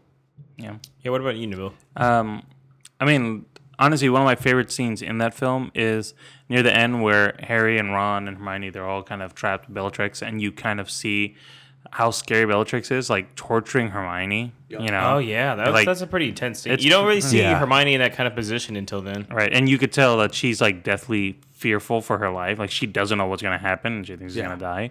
Um, so yeah, I mean, Dobby coming in to save the day is great, but just that whole part of it being so tense and scary, and nobody knows what's really gonna happen. You know that that right there, I think, was a good sell for that movie. Um, the in between, some of the infighting, the the severity of the Horcrux. uh, and you know weighing down on them, kind of like the ring from the Lord of the Rings kind of Yeah, style. you yeah, know? yeah. I mean, that's what the Horcrux do. It's it's the spirit Right. of Voldemort built in, it, right? so. And you know, so he's he it, it weighs down on them and kind of makes them a little angry. But um, that that was that was kind of slow, you know, a little filler for me. Um, Yeah. th- th- I, I thought watching it a second time would give me you know insights like oh it's not that bad and it wasn't as bad as I remember seeing in the theaters. I do I mean and this is probably more for when we talk about the second one, but when Harry Potter sees um, the sword of Gryffindor, you know, in the lake, and he calls to him, so he's going on to go after it. But um, he also sees the doe, his mother's door there. Cool. I mean, we learn more about it obviously in part two. Yeah, but I, you know, I find I still I get confused by the timeline of everything that's happening. So I guess we'll talk about it in the second film. But that's pretty neat just to be able to see that and him feel like he's not alone and somebody's guiding him somewhere. And Ron saw it too, so it's not like Harry's Yeah. tripping balls or something like that. He's seeing some some other magic happening. Um, that's a pretty good scene um, that happens as well. And Ron kind of rekindling their friendship when Ron comes in and saves the day. So I, I like that a lot too. Um, so the ones that stood out to me is just right off the bat. I liked how everyone in, in the beginning of the film, before the title sequence even comes on, is like um, we see what everyone's doing, getting ready. Right. Like Hermione wipes her family's like That's memories of her, sad, which yeah. is a really sad moment. Yeah. Uh, first time you actually see Hermione's house, by the way. Mhm. So um, that's that. With the kind of all the baddies kind of uh, like meeting up in like the Injustice League kind of look. Yeah. Uh, man, like the Malfoys are looking rough as all fuck. Like Lucius looks like he's. This is definitely where it's like he's he's like, man, I made a wrong move somewhere. Yep. Two at the back out now. Uh, we finally meet Bill Weasley in this one. I actually put it down in part two. It's actually part one. So Bill Weasley, played by Domhnall Gleeson, who went off to do some Star Wars films. He's marrying Fleur, by the way, which Yeah. is a cool little connection. I don't know how the fuck they met. Actually, I do know how they met. They just don't tell you in the books. When uh, you see Fred like twice in the books before this moment. In the Yeah. first movie. And also in Goblet of Fire, he's the one that brings the dragons to the wizarding tournament. That's pretty cool. And that's where he meets Fleur, actually. So technically, that's where the connection is. But I mean, if you never read the books, you'd be like, "How'd they meet?" I don't know. They just Oh, okay. So everybody. he was I after guess. Gelbait. All right. I'm just kidding. no, uh, she was a seventh year. Already, Yeah, man. yeah. You have to be a seventeen, I guess. So that's legal age in England, so- or some shit. Uh, Lupin and Tonks are married. Are gonna have a kid. Uh, I think they use Polyjuice Potion a little bit too much in these movies at this point. This is where the Mission Impossible s kind Yeah, of the feeling gets. I'm like Polyjuice Potion again. Yeah. Okay, but it's cool the scene where they're all Harry Potter. Yeah. And they have to go off. Uh, Luna's love Luna Lovegood's dad is just as weird as her, Yeah. which is kind of crazy because I mean he comes off as hella cool in the beginning, but then by the time we get back to him later, I'm like this guy something's up He's a with this guy. broken a little man. Weird. Uh, we get Dolores Umbridge back in this one as well for a, a kind of a scene, and she's still fucking evil. So, uh, the scene that I was talking about before, where the most violent, is when Ron is leaving the Ministry when they're escaping it. He gets caught by the main Auror and he's pulled in, and Oh, he gets yeah. absolutely fucking torn up, dude. Like his arm is just practically gone. Yeah. Yeah. And like Hermione's freaking out. This is the scene I remember when this was coming out. There was some controversy because uh, the original trailer showed Hermione with all the blood on her hand when she's putting it up and putting Mhm. up the thing, and then they removed it afterwards because it was too violent, and then she had like clean hands. So I was like, oh, what happened there? Hmm. But that's something. Uh, the Grindelwald, uh, Grindelwald uh, version of showing him as a young man, still the Elder Wand is really cool. It's our first time that we see Gregorovitch, who's another wand maker. Shows you that it's not just Ollivander. There are other wand makers in Right. the world. And that's who uh, Voldemort went to, basically. I thought that uh, dance between Hermione and Harry was fucking weird as fuck. Yeah. I was like, that what? song, that song is so out of place. Bro, I even yes, watching, it's like right? that doesn't I fit was in the story. I don't like the way this is coming up, guys. Yeah, see, it's stuff like that where I can see the, the critique of this movie and why some people were like, all right, it's not the best one of the two parts. I mean, it's also weird that when Ron sees him, uh, Harry and Hermione kissing and shit, Mhm. like the behind the scenes thing on that's hilarious because they actually had to do that, and they were both like naked. Yeah, I was like, They they're had to not wearing any clothes No, she had to wear. in She wore something that covered herself, but they said it was hella weird because once again, like she considers Rupert Grint and Daniel Radcliffe like her brothers because she's known Right. them for like most of her fucking life. Makes so they said it was hella weird, and they did like super like so many takes of it to get it down right. They're like, "Fuck, man." Uh, the scene I want to talk about though, because I know we're going over on this one a bit, because there's a lot to this movie, dude. Yeah. Is where Nag- N- N- Nagini, the snake, is acting like she's Bathilda, the fucking old lady. Yeah, it's so weird. creepy. That's a fucking creepy scene where Harry's like not looking at her. She's like coming out of the skin, like the Mhm. snake's inside. So Yeah. Bathilda is the great aunt of Grindelwald. So she's been living in Godric's Hollow forever. So she's supposed to have some shit on Grindelwald. But I mean, the whole thing's a trap, basically. Right. And when the snake, com- I mean, I've always been scared of snakes to begin with. So just seeing that again too, I was like, this bitch is crazy. You know what I mean? Especially a big ass snake just coming Fucking right at snake. you. It's like out of nowhere. It's like okay, But it, it's dope when like eventually, as you know, he finds the sword, and then Ron is the one that has to destroy it. Yeah. which is a nice little kind of um, like. Truthfully, I was talking to my friend Pod this weekend, and you guys notice that Ron has no real strength. No, he's a pretty subpar wizard to begin with. He's not, a, but he has Harry's hella bravery. strong. Though. He's like, Hermione's is he? I mean, he chickens out most of the time, but when it comes to it, he'll be the. first I mean, but wizarding wise, Ron's pretty subpar. Yeah. I mean, he's not Yeah. Neville Longbottom terrible, but he's close. uh, truthfully, I think Neville's better than him. I mean, He Neville, better. He's Neville definitely- gets lucky, but Neville as well is not truthfully a great wizard. Like he's No. good at herbology, which he is. Right. And he becomes eventually he becomes the professor of herbology, by the Mhm. way. So hey, little spoiler. Overall though, it is it sets it up a lot of shit here. Uh, even near the end too, like when they all are at the Draco. By the way, Draco lives in a fucking mansion, the scariest looking mansion I've ever seen in my life. right. You guys notice that? Well, his, his, his parents, his parents are Death Eaters. So I mean, even before I would have been like, "Yo, bro, you guys look like you got a bad guy hideout here." But uh, whatever. You got a dungeon? Why the fuck you got a dungeon down here? Vol- Vol- Voldemort, you know, requested it. They were Yeah, like, but then hey, Dobby's like, "Don't worry, I'll help you guys." And then you know, Oh, shit man. happens. So Oh, Dobby. overall, it's a setup one. It's not one of my favorites, but it was. I truthfully to me, I liked it. I thought it was cool, man. And then the scene was just Voldemort getting the Elder Wand at the end, and that scene is straight from the book, so that was Oh, kind really? of cool too. Yeah. yeah. All right, guys, let's move on to the last of the original Harry Potter films. So this film, Harry Potter and the Deathly Hallows, Part Two.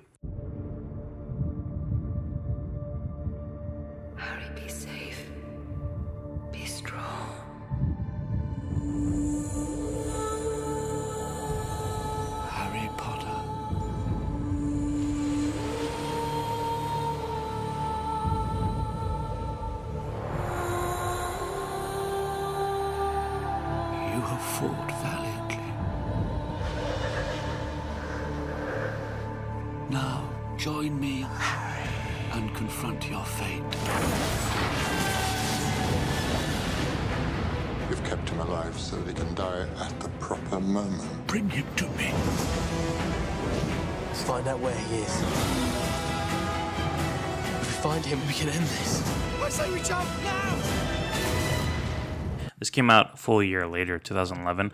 Directed again by David Yates. Uh, Harry, Ron, and Hermione search Voldemort's remaining Horcruxes in their effort to destroy the Dark Lord as the final battle rages on at Hogwarts. And this takes place in 1998, and then at the very, very end of the film, there's a little epilogue that takes place in 2017. Um, we do have a couple new characters in here. Um, well, really, Bill Weasley was in the, the previous film that was Yeah. again Donald Gleeson, but we do have Ciarán Hinds. That's Aberforth Dumbledore. Dumbledore's uh, is it older brother? Truthfully, I don't know. Yeah, I'm not sure if he's older or younger. I'm not They sure. say. I mean, he Yeah, looks his old as fuck too. So Yeah. I mean, But it's his brother. good question. I'm not sure. Um, so the defense of dark arts teacher in this one, well, there we, we have no idea because uh, we're not going to School's school out. in this one. So Yeah, school's Yeah, out. it's done. I mean, Um, technically, they but this- mentioned that they were like. Uh, remember Neville says something about like, oh, we were torturing, like they wanted to torture first years or Right, something. So yeah. someone's teaching it. I don't know who it is though. But Snape is the headmaster of Hogwarts now that Dumbledore's gone. Yes, he is. Um, so you find out a little bit about that.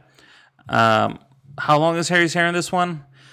It's still rustled in a big way. It his hair's just. I mean, why even have it? mixture of it's just like in the uh, mixture of blood, It's like middle aged man. It's just you in the way. He definitely Just looks there. like he's like twenty something. Yeah. he is. Yeah, he's gotten much older.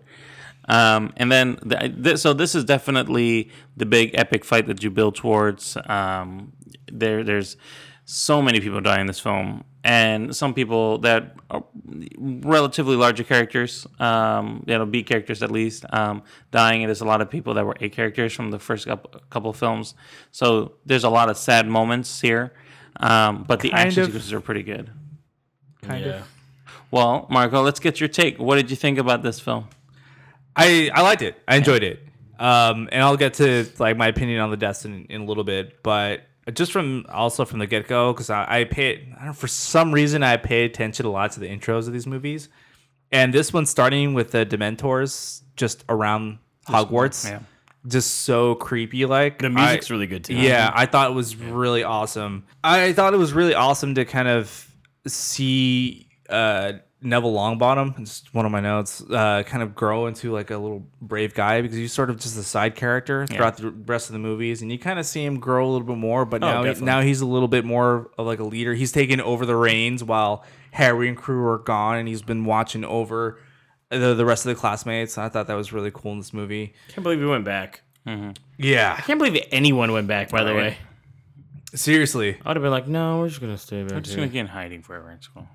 yeah, but Yeah, like, uh, at, the- at this point, it's, it's I think it's all out of fear because now we're at a point where the Death Eaters and like Voldemort and the rest of his followers, who's there's like a shit ton, have pretty much taken over the Ministry. They've pretty much taken over the world of Wizarding right now. So everyone out of fear is just acting like, hey, we're gonna do this because otherwise they're gonna kill us anyway. And I think that's really why they're doing it because I kind of questioned it throughout the movie too, and I'm like, why?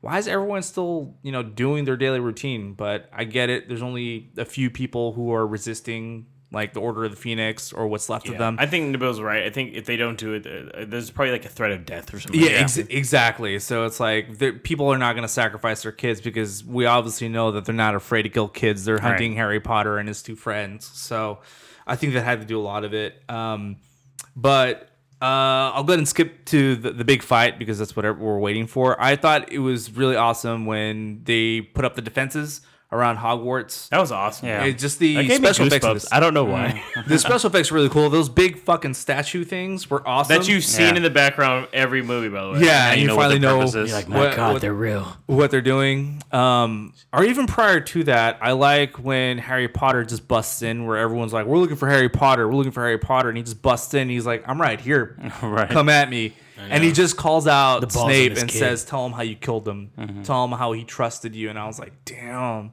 that was a rough scene." And then McGonagall even stepped up. She's Yeah. like, I ain't doing this shit today, bro. Mm-hmm. Yeah, and then she like pretty much pushes him away. That's pretty awesome. He kind of like He runs away, yeah. Yeah, but the battle scene was great when Voldemort gets there with his freaking thousands of followers, and he just just attacks the the defenses with the Elder Wand, Yeah. and it's like just tearing everything down, Including the wand itself. Yeah. Uh, the uh the those followers the the one that looks like a werewolf and then the other guy I, I don't know their names but they're the ones that were really hunting Ron and Oh, the Snatchers. They're the called snatchers. Snatchers. Yeah, Yeah. there we go they were pretty badass looking I thought said- Neville and uh, Seamus basically sets up the explosives on that Yeah, bridge too. yeah. Yeah. they Pretty kill a lot of people. Oh, yeah, they do. Yeah. they killed those guys. They didn't just disappear. I was no like, those are no deaths. they fell to their deaths but uh the snatchers were creepy looking I thought they were cool I thought They're they were kind of almost like wildlings, by the way. yeah, yeah, yeah, yeah. agreed. But um, that was a really cool scene too when they're all like having that showdown at the bridge, and like James said, Neville like just blows up the bridge. I thought that was really awesome too. Um, man, they burned down the Quidditch fucking stadium for real. They did a lot of stuff. Did yeah. they really have to do that? Anyway, It can all be Um, fixed by magic, right? It's fine. yeah. The, I the mean, de- after seeing Fantastic Beasts, I was like, man, they can fix that. Yeah. Yeah, but the pan shot of Hogwarts under attack was just epic with the battle going around and Mhm. everyone fighting. I thought that was really well done. The de- some of the deaths I think they skipped over, and then you just sort of see the aftermath, Yeah. which I, I get, but I'm like, man, they could have done. I want to say it was for rating wise. You can't show a certain amount of people dying in a movie Right. And without getting a rated R rating. Oh, okay. So they could, if you want to, if you want to see them, uh, I highly recommend the reading the book, book yeah. because they Yeah. tell you about every one of those deaths. Damn. Uh, Hermione and Ron finally kissing. Jeez. Jeez. I know. I It mean, took it's seven cool for us because like we were like finally, but once again behind the scenes, it was hella awkward for them. I guess. Yeah. Because once again, they were uh, like brother and Buddies, sister. yeah. And uh, last but not least, the Snape reveal and his whole backstory and how, man, his death scene was pretty brutal. Yeah. Uh, just getting his throat his throat sliced and then getting attacked by uh, Nagini Yeah. over and over again, um, and still being able to just tell Harry to take his his memories through his tears. I Right, thought to that put was in the Pensieve. Yeah. yeah. that was a good scene. I like that a lot actually. and he was just begging him to take it. I was like, oh man, Because he wanted him to know he didn't want to die and not like Yeah. He felt like a villain. and Yeah. to know that uh, Dumbledore asked him to kill him because he had been cursed from destroying the So he's Horcrux. gonna. Yeah, and he was going to die in a year. basically. The Yeah. ring of uh, that's the ring from Salazar Slytherin. Yes. So that ring cursed him, so he had like a year left to live, anyways, and it was he was closing in on it. Supposedly. Yeah. That's why his hand looked all like burnt-ish. Yeah. But overall, solid movie, a great bookend to everything, and a good payoff. Uh, it was a little sad to have the series end and to see them all grown up at the end and given off to the next generation of wizards. I was like, man, it, it felt like an epic adventure in the end. You know? It did, yeah. That all it wrapped it up really well. Yeah. But yeah, uh, loved it. What That's about you, my James? thoughts. Uh, so I have a couple things here that I brought up. Uh, I agree with Mark on this one. I like how it comes full circle too in the movie. Uh, I especially like the fight scene between um, Harry and Voldemort. The fact that he calls him like Tom, and Yeah. he's, he's, he basically jumps off. He has no respect for him. I, Yeah. I do. I don't know. Oh, I love that though. He's like, "Fuck you." He's never oh, been afraid of that guy. Very bold. Like just how he's going after him. He's like, I don't give a fuck about you. Like if Yeah. this is gonna. I'm. I already Let's- died. let's- so- let's end this like we started Yeah. together and he just I thought it was a off them. cool scene too with the kind of battle scene. Like the Dark Lord's gotten all the like the trolls on his side and Right. shit, and he has all the snatchers and they're they're rushing him and people are just getting killed. It, it gets really chaotic and I, I like the sequence that that one plays out with. Like I said, it's kind of it sucks that a lot of people do die in this one. Yeah. For instance, what I was trying to mention earlier too was that the um the most violent one I've seen too is the one chick from that liked Ron basically. Yeah. Uh, what's her name? God damn it, I had it right here. Uh, Lavender Brown. Lavender. So she's getting her throat ripped out by the. That guy's a werewolf too, by the way. Mhm. His Yeah. name's Fenrir or something or Yeah. something. It's once again the Latin word for wolf, which is weird. But he is literally like ripping a throat out. Then Hermione kills him by shooting him through the wall, and Yeah. he falls out. But I was like, God damn! At that point, I was like, Well, this could be anyone's game. Fred dies in this one. Tonks and Lupin Oh, die. man. Fred. Um, I like that Neville does get his shi- time to shine here by Yeah. killing Nagini, He does. and it's kind of cool because he even after that like the balls in this guy. He's like, I gotta tell Luna I like her and shit. Yeah. Draco, I liked uh, that it came full circle. Like finally, Harry's like not Harry as much as he doesn't like this dude is still a good guy. Yeah. and he's like, we have to go back.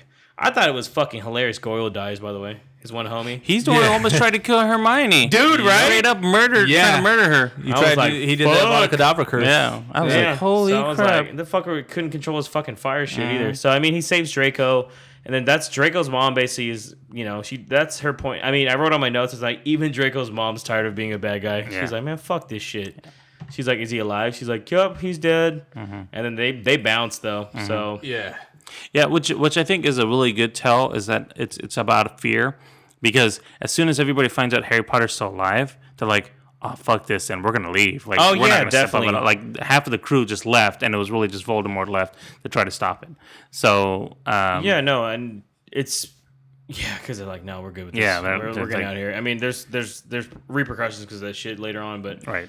I mean, the first, the last, there's three things I want to bring up on. Uh, f- kind of fun fact: Snape was the first one that actually found Harry. Yeah.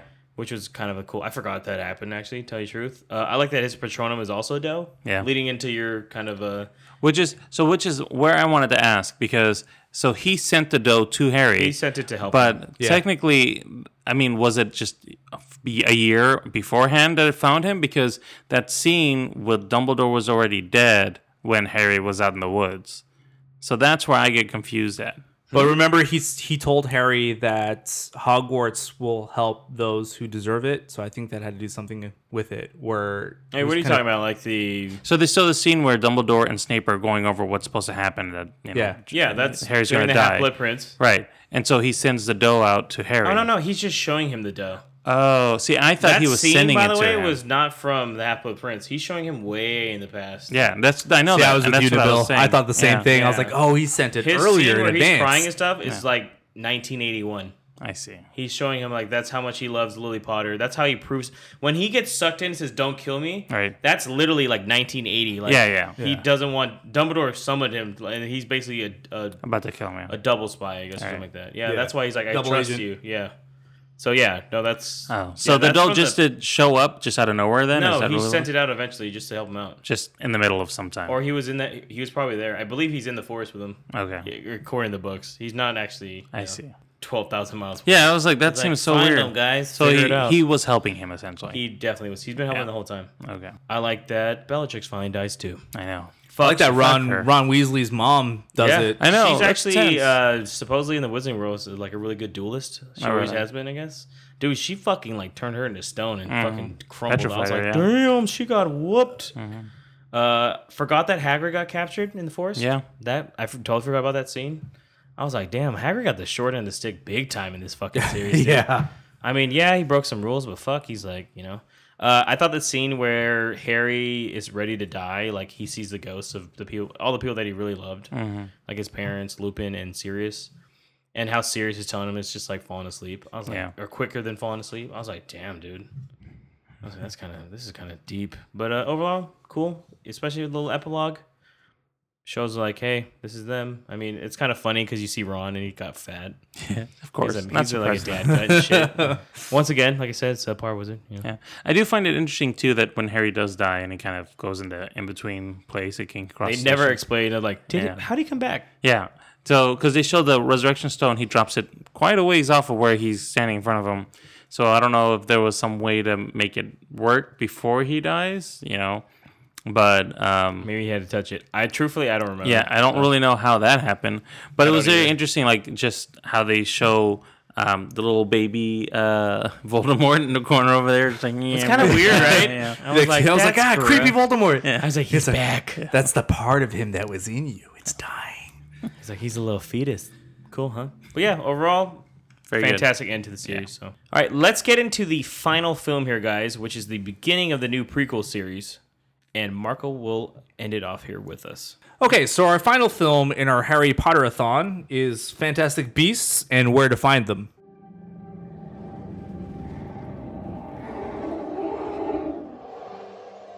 You've known for 24 hours that an unregistered wizard set magical beasts loose in New York. Yes. Where is this man?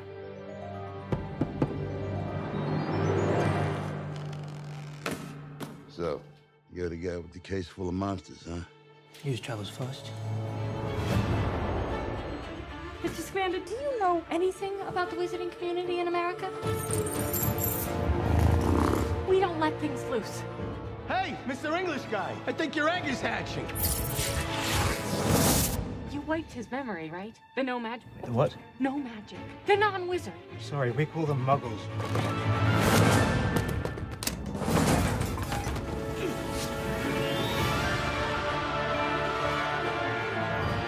Don't think I'm dreaming. I Give it away. I ain't got the brains to make this up.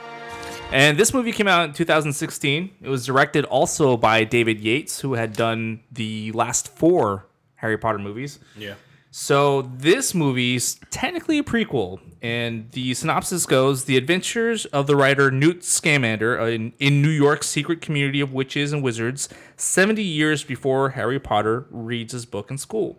This takes place again in the past in 1926, which is 65 years before the Sorcerer's Stone. And it stars Eddie Redmayne as Newt, Colin Farrell as Graves, Katherine Waterston as Tina, Dan Fogler as Jacob Kowalski, Ezra Miller as Credence Barebone, Jenn Murray as Chastity Barebone, and Jon Voight as Henry Shaw Jr. Senior. I'm sorry, senior. Junior's a Junior gets murdered. yeah, Junior, Junior not with us. I was like, uh, also Christ. stars, also stars Alison Sudol as Queenie, Ron Perlman as Gnarlack, and Johnny Depp as Grindelwald himself.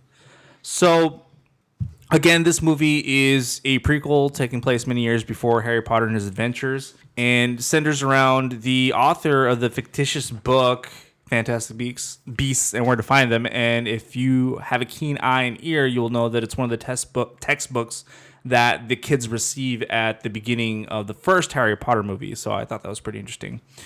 And with that being said, let's start with you, Nabil. What were your thoughts of this movie and the Harry Potter series? I think um, it's definitely Harry Potter, which is great. Because when I, I I watched it later, so I just as recently just been able to watch this, and Um, didn't get a chance to see it when it came out in theaters the first time. Watching it and seeing how it really is reminiscent of Harry Potter and it still has that kind of feel of the magic and whimsy, whimsicalness is really great. What I really do like about it is that it's a new setting. It's in New York. They have different sets. It's a different time period, 1920s. Um, they have different sets of laws uh, on how things work and though for me right now the stakes don't feel very heavy about you know the villains and what's going on it does give you a different aspect of kind of like good example is like what Hagrid was into was natures and the creature and, and the Yeah. different beasts and Yeah. you know having Newt being more involved and showing that and has his own you know little collection of animals that he's he's trying to take care of and raise similar to how Hagrid was um, I find it all very interesting so it, it's a different take of it it's not quite the same as Harry Potter but um, you you definitely feel like you're in that role again I, I agree to a point on that one. I mean, I still think that they have some really com- good camaraderie between Newt, Jacob, uh, Tina, and Queenie. So I really did like that aspect of um, that we were seeing like older people this time, not Yeah. just kids. Uh, I know it's you know, albeit it's the twenty, the nineteen twenty six, late twenties, I guess. So it's not quite the same as compared to the nineties, I guess. Yeah. But it's cool to see how adults in the wizarding world, at least during that time period, act about things. Also, yes, the stakes aren't the same, but I mean, this is also. I, I, I- I guess I would compare it to like the Sorcerer's Stone. All right, first Where step there's definitely a bigger story happening here because the plan is there's going to be five of these movies total. So this is definitely a beginning to it all. It kind of reintroduces you to a few things. It still expects you to have seen the other Harry Potter films, especially. definitely. Yeah. The uh, there's a lot of references to things and connections to the English kind of uh, connection to the Wizarding world, while this one is the American version. So Right. Muggles aren't called Muggles; they're called Nomads, Nomads, Nomads, no magics, which is fucking weird. Because I mean, Americans say word. things differently I guess That's I mean, was. it makes sense though. Yeah. It makes sense because they call them something different, just like how uh, I mean, it's kind of I. This is kind of stupid, but I think of it like The Walking Dead. How certain people don't call them like walkers. Yeah. Some call them Geeks. Yeah, or some bullshit like that. Whatever, it doesn't matter. A terrible reference. I'm sorry, guys. That's a terrible reference. That's a dead show. yeah, I was right. like, um, I like Newt Scamander, by the way. Yeah, Eddie I do like him. really cool. It, he's very quirky and kind of weird. But this And- works, I think, because he does that sometimes in some of his roles, and this kind of works. But it works for him because he's Yeah. a, he's a writer that's in a position where he he was just visiting there. By the way, Yeah. he wasn't even supposed to really be there that long, and you slowly get his story kind of told to you in ways that reveal themselves. Where he's in like a court hearing and then getting um, kind of almost tortured at one point too. his and his his uh his kind of infamy, like people know him, you know, or know of they him. know of his family Yeah. too. Like uh, his Yeah. bro- older brother's a war hero. Yeah. Um, I enjoyed. I overall enjoyed it this better than the first time I saw it. I liked it though. I even liked uh, Dan Fogler as Jacob Kowalski. He's kind of the comedic relief, but he's also Yeah. the connection to the viewer to get the things answered about the film that The you have Ha- questions he's about. the Harry Potter perspective. He's the Harry Potter perspective, exactly. He's the guy that doesn't know what he's like. Oh, what's that mean? And like, well, let me explain it to you. Um, Colin Farrell, I thought was really He good. was really good too. in this. That, that I will say was one of my favorite things is Colin Farrell in this film. I think he He's- did really good. I wrote down on my notes as like dapper as fuck. Yeah. Like I mean, I was like, he's looking good too while he's doing this. and you and, and throughout the whole film, like you really don't know if he's bad or good. I mean, you know something's up because Yeah. he's with um, Credence. By the way, Credence played by Ezra Miller, really good role too. Yeah. he's creepy as all fuck. By the Mhm. way, something Yeah. ain't right with that boy. he got that haircut. I was telling Marco in a text earlier. Said, he's got that haircut. and Tells me I'm not all there. Yeah. Cause he's oh man. I mean, Oh, first off, his mom is, or I mean, technically his foster mom or whatever the fuck she is. That's like a cult, Oh, yeah. right? She's They have a cult going on, Yep. right? With the children and shit, and they're like, well, I mean, technically they're right though. I mean, she doesn't need to beat the shit out of him, but I mean, The se- the second Salemers. yeah, Fucking I mean, it was really motherfuckers. weird how like, I mean, technically she was right though, right? They Yeah. are witches and Yeah, wizards yeah, in the world, Well. and I don't know how she technically knows, but she, I mean, they're hinting throughout the film that it's the little girl that's the actual Right. um, Obscurial that has the uh, repressed magic in it all. Yeah. Yeah, because they're not supposed to live past ten. Yeah, and she's about to be 10, so Mm-hmm. that's I mean that's why they're like, "Oh, we need to know." And that's why Graves is on a mission to kind of figure out what's going on. So I mean, that's probably what you mean, Nabil. Yeah. Like you don't know is he doing this for a good reason Right. or a bad reason? But then when he's about to send fucking Tina into that pit of fucking nothingness, I was like, I'm pretty sure he's a bad guy. Yep. To sentence him to death right there. I was like, kill. Dude, Make yeah, quick. Make hella quick, up. too, and I was He's like- I'm on a time clock right now. I liked how you mentioned Dumbledore though. Yeah, that was kind of cool. I was like, that's cool. At this point, uh, Dumbledore is the Defense Against the Dark Arts teacher. So Fun fact. Ever evolving role. Uh, I agree with you guys. I really like this movie a lot. It's my first time watching it, so I'm coming in with fresh eyes, and I really enjoyed it so much. I was having fun watching this movie. I uh, Marco, I gotta ask: Was it because also coming from the tone of the last film, it was so fucking heavy? Yeah, Yeah. I think coming into this, uh, I agree with you. That's why it's almost Yeah. like a brush of like, oh, it's not as serious. I mean, it's serious. Don't get me wrong, but it's not. It's not like a fucking. it's like, well balanced. Yeah, it's, not definitely well death-defying balanced. Like uh, Um, Deathly Hallows Part and Two. you can you can tell you're getting some different just from when you see the the the titles roll. And I love that score. Yeah. You guys know I'm a sucker for scores. Oh, it's a good And the the music score in this is great. Uh, but I I like uh, James' comparison to the Sorcerer's Stone, where you're getting an introduction to these characters, getting to know who they are, where they come from, expanding on the wizard world, and seeing the differences between how they treat things in the U.S. versus the UK.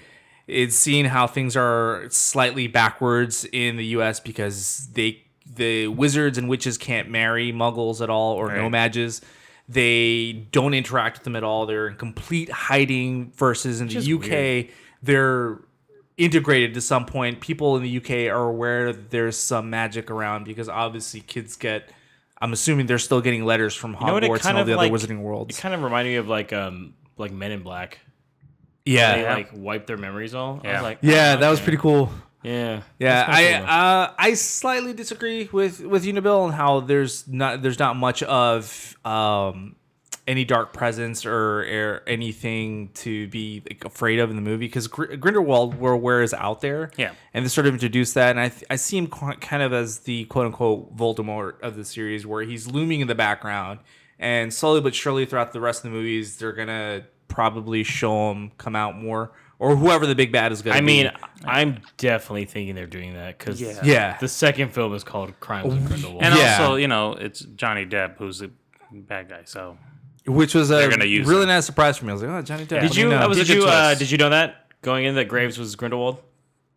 No, I didn't know if anyone spoiled it. For No, you. I no, I, I didn't. didn't know it either. No. I didn't even know that Grindelwald was played by Johnny Depp. I Yeah, knew it neither did only I. because um, Yeah, I looked at the IMDb. but uh, or you know. I like I was like, fuck. I, I like the characters. I like Newt a lot. I, I like how very much into the character the guy is and his world of collecting, you know, weird creatures, Creatures, yeah. and his suitcase that has a whole kind of like sanctuary Yeah. for them. It's like a fucking mansion inside. Like, oh yeah, God, that was a- that, that was so cool. But it was great world building to see all these other creatures that existed and kind of reminded me of Hagrid and and his Yeah. enthusiasm for weird Like, animals. I, I texted Marco earlier too. I was like, this dude really loves animals. For Yeah. fuck's sake, he's doing a mating call to this big ass hippo looking thing. Yeah, and the fact that he showed the passion is like these creatures are just misunderstood. You just don't understand them, and he had the heart in him to kind of go after them and protect them. Uh, Colin Farrell, I agree, was great. I love Colin Farrell. I'm a huge fan Dude, of him. I I, love his fucking work. What Uh, happened to the real Graves then? Is he dead?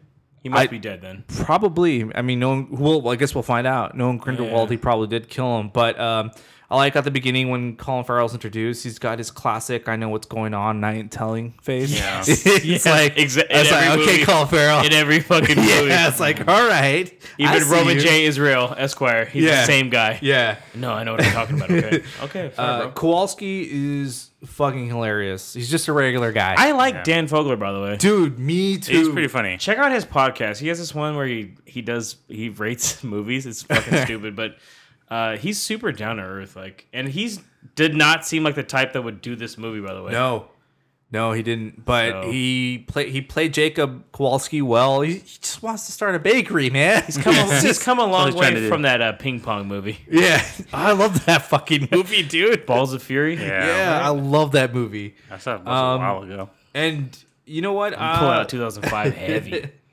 I like Frank, the flying animal that looks like an eagle. That Yeah. Newt Oh, is yeah, trying yeah, to yeah, yeah. return to Arizona. Yeah. I was I, thought uh, the was like, I wanna- Niffler was annoying as fuck the first time I saw it, but this time around I said, it's adorable. Hey man, he's just trying to get that bling, Bro. he was just stealing. I thought it was kind of. I mean, the, those are the, the. I mean, that's where I would agree with him, Bill. Those are part of the more lightheartedness of the, Yeah. the whole movie. I this was at first not intended to be five films. That's why. So, I think the whole aspect. When I heard that it was about the creatures getting loose, I was like, well, that's gonna be fucking stupid. Yeah, that's Yeah. kind of. But I mean, they played off pretty well, and the the the payoff is that that subway fight scene with the Obscurial is fucking. That's pretty intense, dude. It is It- Kind of scary too, by the way. The fact that he's like, I don't know if I want to control it. I was like, damn, bro, relax. Calm down. And It's super powerful. Slow It's just it's just raw magic mm-hmm. going And it's haywire and just sad destroying because everything. Technically, like Credence is like a really just misguided kid too. Yeah. He, Yeah. wanted to, he wants to be a fell the wrong wizard. crowd kind of thing, right? And then Graves tells him that he thinks he's a squib and shit, and he's not going to train him. I was like, yikes. yeah, that's pretty messed up. I was like, this is kind of sad about how. But I mean, it's cool because they set up a lot of like connections to things too. Yeah. Um, it's kind of crazy that like uh, Newt actually got kicked out of school.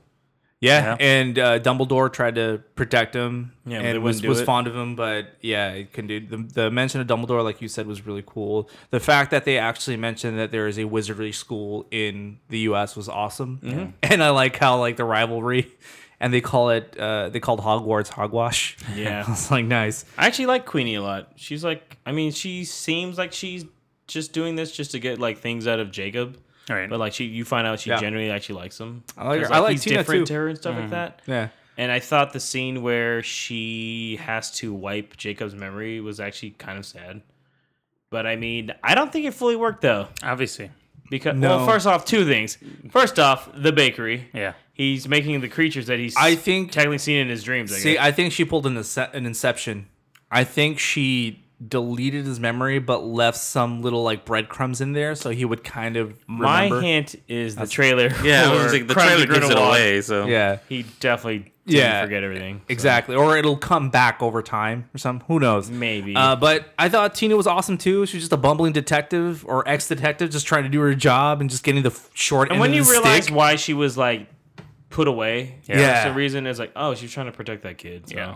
Yeah, exactly. Because at first I agree, she kind of came off. I was like, I don't know, she, she's a fucking terrible aura. I You know thought I mean? that was cool though. Like she's supposed to be the that underdog detective, and I think she she did a great a great job. She's like, I'm I liked trying it. my hardest out here. Yeah, I think it was really cool. The the chemistry between her and Newt was great. I think Obviously, a little something yeah. there, a little something. Yeah, Maybe, when, when he turns around at the end, he's like, "Is it cool if I give it to you in person?" I'm like, "Kiss her, you idiot." That's what she No, wants. he's not gonna do it though. But, I mean, yeah. did you like that he's wearing his Hufflepuff scarf? Yeah. Oh shit, I didn't catch that. Yep. Damn, that's pretty cool. Nice little connections there. So now Hufflepuff is actually is relevant. Look at that. I mean, but if he got kicked out, should he be wearing that?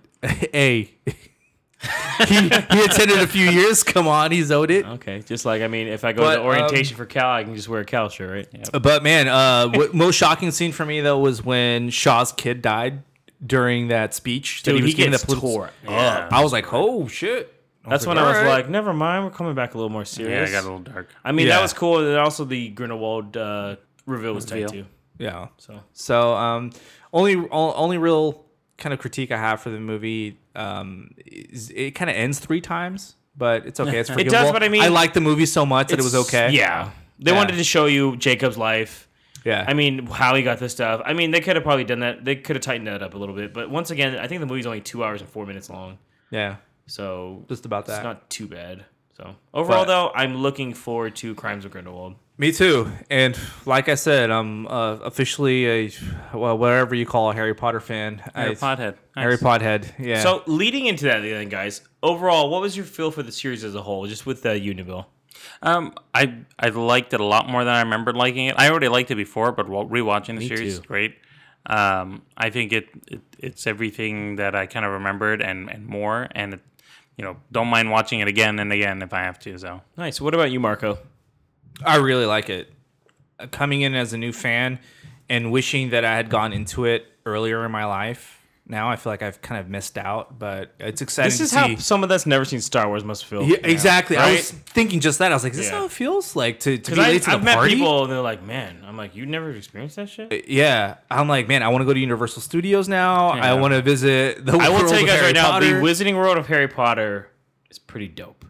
Yeah, that's what I keep hearing. Just like- I I, just, I want to go now. I want to try butterbeer. I may be buying a wand.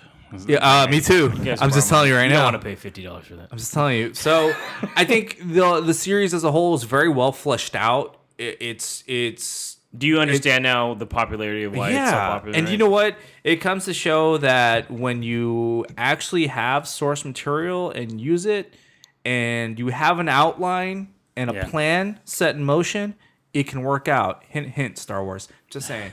But um, yeah, I like it, and like you guys, I'm excited for Fantastic Beasts and the Crimes of Grindelwald. So I can't wait for that. Yeah.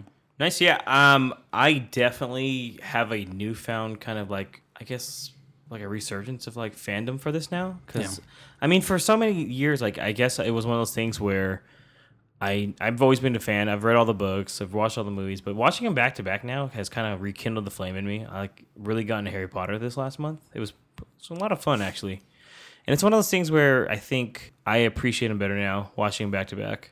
It was one of those binge watching things that actually benefited because now I see the connections better, and I hope when we do see Crimes of Grindelwald, Be more spoiler of alert will be for our next pod. I hope it's something that kind of is a good payoff for us too. Watch us see it, we're like, this fucking sucked. Sam, I'm excited to see Dumbledore return. Yeah. So guys, what's your rank? uh, Here's our thing. Last thing here, guys, before we end it.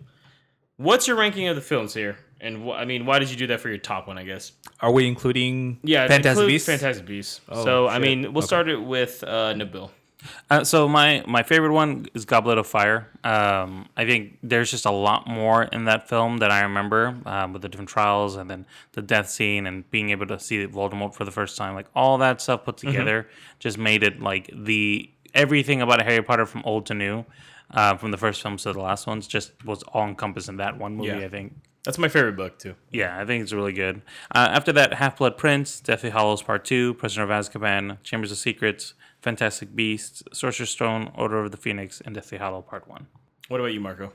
Um, my order goes uh, from top. My top favorite is Half Blood Prince, then Prisoner of Azkaban, Goblet of Fire, then Deathly Hallows Part Two, then Fantastic Beasts, Order of the Phoenix, Chamber of Secrets, Deathly Hallows Part One, and Sorcerer's Stone. And there's no that's no hate on Sorcerer's Stone. There's just so much more that happens later on in the series and parts of these characters that I enjoy seeing more than I did in that movie. Overall, I, I still I think the series as a whole is good. So that's that's Yeah, I mean, little caveat every there. one of these movies, just as like a precursor before I say mine, are, I mean, they're all good. Yeah. There's not a bad one of these films, And they hold if their you're gonna own wa- for yeah, the if you're gonna time, watch them, you're gonna watch them all again. So it's Right. not gonna, it's not gonna be one of those things where it's like, I don't know what I'm gonna do now. Probably will watch him again. Mm-hmm. Um, for me, I like Deathly Hallows Part Two. That that took my number one spot now. That one was just, uh, it just ends so goddamn well. That's why, man. Yeah. I mean, yeah, it's all like a uh, fixer up, and it kind of gets near the end, but I really liked it. Uh, Goblet of Fire is my number two. Half Blood Prince is my number three. Number four is Prisoner of Azkaban. Number five is Deathly Hallows Part One. Number six is Order of the Phoenix. Seven is Fantastic Beasts. Eight is Chamber of Secrets, and then nine is Sorcerer's Stone.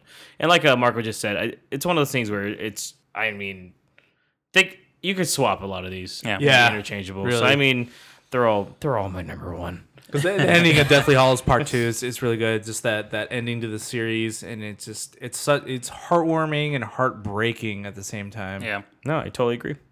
All right, guys. So that is the end of our Harry Potter marathon. Thank you, everyone, for listening. All the feedback, all the response and reviews. Uh, after this one, we we will be going back to our regularly scheduled two weeks. I just really wanted Marco to watch all the Harry Potter films. Yeah, that's why I did this. basically, he Need to wanted to build get me on city. board. I was like, it was like when you when your friend tells you you haven't seen Star Wars, or your friend tells you that he's.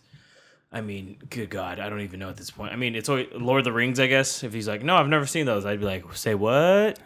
So, thank you guys. I hope you enjoyed this episode. We we put in a lot of work into this one. Uh, Marco, let them know how they can find us. Check us out on Facebook, facebook.com slash moviepalspod, or on Twitter at moviepalspod. Again, like James said, thank you so much for all the support, for continuing to listen to us, for the feedback, for the comments. thank you for joining us on this incredible journey of the world of Harry Potter.